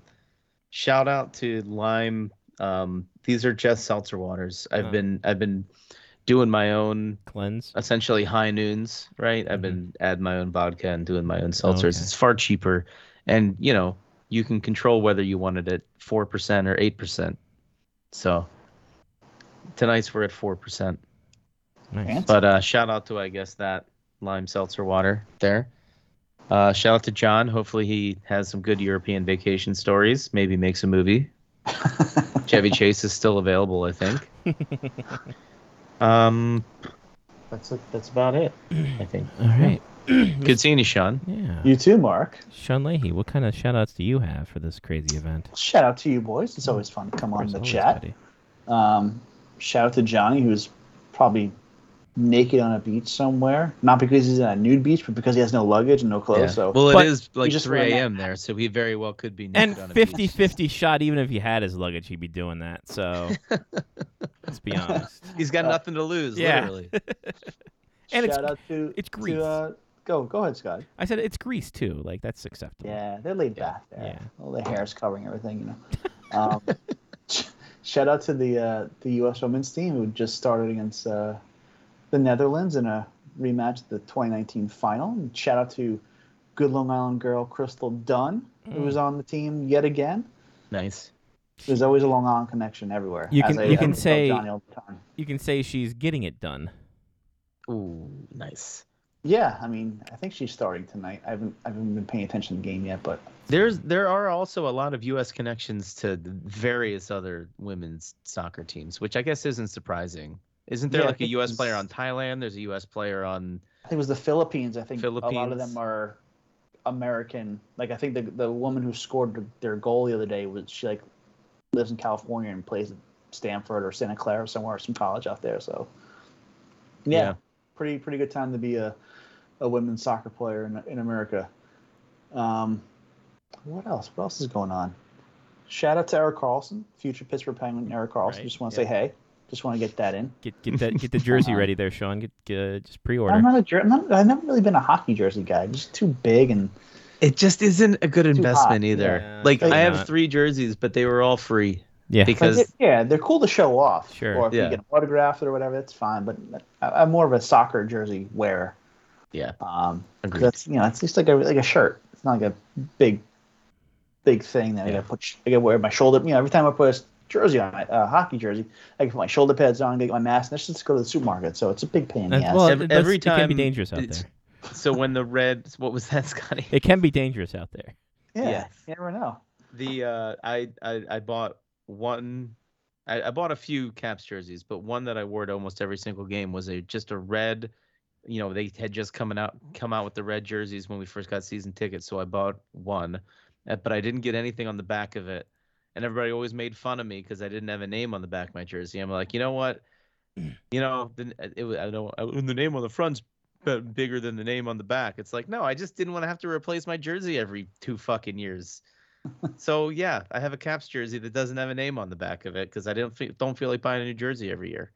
Well, think about it with soccer, right? Those teams change their jerseys every year. Mm-hmm. Every year, at least And no hockey, logo on the front, right? And, yeah, uh, in their hockey, they don't teams don't really change their jerseys that often. They may add a, you know, they may change like the third jersey, but their typical home and away, you, you get a good good amount of time with them. So Yeah. soccer, it's just like, oh, I gotta buy another one. Oh, it looks exactly the same. They just changed one strip of the Adidas color on on Right. shirt, that's it. Mm-hmm. Or you know whatever. At the Emirates, somebody from the Emirates bought their team, so now everybody's sponsored by Emirates instead of whatever they were sponsored by before. So you got to get a new jersey. Yeah. I mean, shit, Chelsea's gone through like a million sponsorships in the last Right. decade. Did you see the thing about the Messi jerseys? No, but I can imagine. What? So this is this is directly if you go to the Adidas the Adidas website, they supply the MLS jersey. If you ordered a Messi jersey today, right now, or even last week when they, it was official, they're not shipping until mid October. oh yeah. Oh yeah. When Miami seasons might be over by then. Oh yeah. It's well, just b- crazy. and then Messi sees like some cut of every single one of those yeah. too, which is but, but it's like you, you that long of a of a back order, like you kind of get a heads up on this when people are talking. Right, about it, yeah, right? Like, yeah. yeah. And if you go to the stadium, couldn't they literally just print you one like while you're waiting? That's No, probably I know. I the mean, only yeah. way to get it. Like Yeah. like an actual one that won't disintegrate in the wash. You know, that's Right. not from like China or what's Shout that? out fanatics. DHgate, I think, is the, the website. So yeah. Shout out to Messi for for making things look pretty simple in MLS. Yeah, It's right. just right. ridiculous. He's not. He, he's definitely not making the Ronaldo argument any worse about how the Saudi league is more competitive than than MLS. Yeah, right. Then again, Well, you know, in- Ronaldo in might just he's only not be played- as good as he used to be. He's only played one MLS team. Messi. yeah. The other game was against the Mexican team. So, but Fair enough. yeah, but he's still the Yeah. greatest of all time. But I agree. um, any shout out to anything else? No, I'm right. good. Cool. That Thanks, buddy. Appreciate you. Uh, shout out to the drive to Omaha. Omaha. It was a great time. Everyone loved it. Uh, by everyone, I mean me. Uh, I got there in one piece. Hooray. Do you listen to any podcasts on the drive? Uh, do Or not. just us on the loop? Oh fuck no, dude! I, I upload this show and forget all about it. Uh, when I, I was listening I to do some, the show and forget all about yeah, it. So. right. Uh, what I listened to, I listened to Faction Talk. Uh, they got a couple of talk shows on there that I listen to, and then basically it's whatever's on XM. Just clicking through. Like I, I had what was it? Uh, Hip Hop Nation on. I had uh, the Lithium, the alternative station. I had BPM, the uh, techno station. Yes, That was for basically like the late, the later in the drive, like hour Of six of the drive. that's what it's for. So it's just like it is funny how none of us listen to new music. And what's the what's the last time that you heard a brand new song on the radio? I'm gonna guess for me it's like 2013 or 14. No, yeah, I'm the same. Like I, this I'm year. Lithium or uh, Turbo, which is like the the the metal yeah. channel. Maybe like some 90s on nine if Yes. if if I'm in the car with Drinking McGee and I don't need to hear have him hear an f bomb that doesn't Sure. come out from my mouth during That's right. traffic. Um, but yeah, or it's that or it's like the Sirius XM. But yeah, new music. I I couldn't tell you like who the new bands are now. I'm, Not a I'm, clue. I'm still listening to music. You know, when I was like from, I listened to when I was like 12 years old. So It, it, for me, it's this year because I do listen to newer music, but just in different like segments. Like I'll n- listen to new hip hop and I'll listen to new punk, and then that's about it.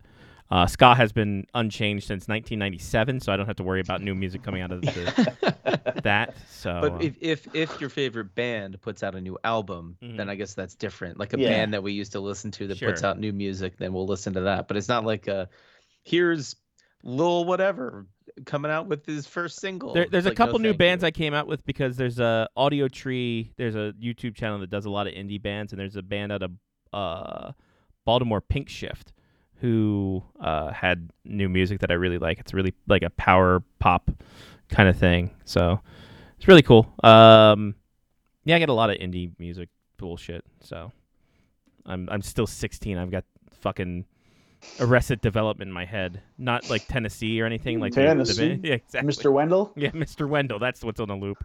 Uh, but in my head, I'm still 16 years old, and then I go to a concert and just like, man, it's fucking late. It's only nine, it's only nine o'clock. here? When the We bands haven't coming even on? really started yet. Still the opener. So, uh, yeah, that's really about it. That was my whole weekend. Just going to Omaha. Went to the Omaha Zoo. Good times. Good zoo. Um, It is yeah, a good zoo. I've been there. They uh zoo. the the College World Series stadium's not across the street from there anymore, right? No, they knocked it down, but the flat, the uh, one of the foul poles is still standing up Okay. because it's part of the parking lot now. Uh, So they really did pave paradise and put up a parking lot. Indeed, they did. Absolutely. uh, Uh, good times. yes. Nailed Sheryl it. Crow. What? Or whoever did it before Shell Crow. Counting Crows.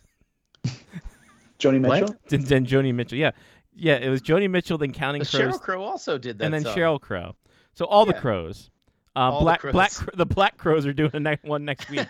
the Counting Crows and Sheryl Crow did that song in like the same era.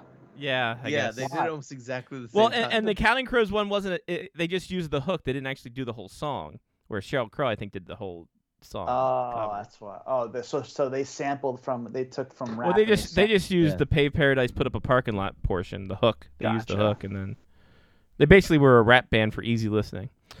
Uh, They just sampled from that, Th- that could, that couldn't be more accurate for I think the whole band. Yeah, Although they did have some very great albums, but yes, they, yes, yeah, agreed. it's they're they're the metal of easy listening. It's kind of gross. like old people in the dentist office, like, God damn, Mister Jones, this is way too hard. I'm trying to get You a know, I'll, I'll. I'll let you finish the show because I'm sure we all want to go. But I did see them live once, and they instead of like, okay, Counting Crows has, hasn't been a thing for like ten years at this point, right? It was it was like a Maroon Five concert or something that they were opening for, and instead of just playing their hits and getting off stage, they tried to like remix all of their songs into some new sound, and it was just a garbage set. Because everybody just wanted to sing Counting Crows songs when they saw them on the ticket, and we couldn't sing it because they were like playing it all fucked up. I, So I everybody get that. it. Like think, think it from their side though. Like you're playing the same songs every night for like 50 nights. You know, yeah, but don't you want to get some tiring? tiring? Like, yeah, That's true. play play that shit like in the garage so you can have fun with your songs. But if you want to get some pops and sell some gear, play the hits, man. How do you think Jimmy Buffett's been touring for literally like Because forty he has years? one song. It's true. That is kind of true.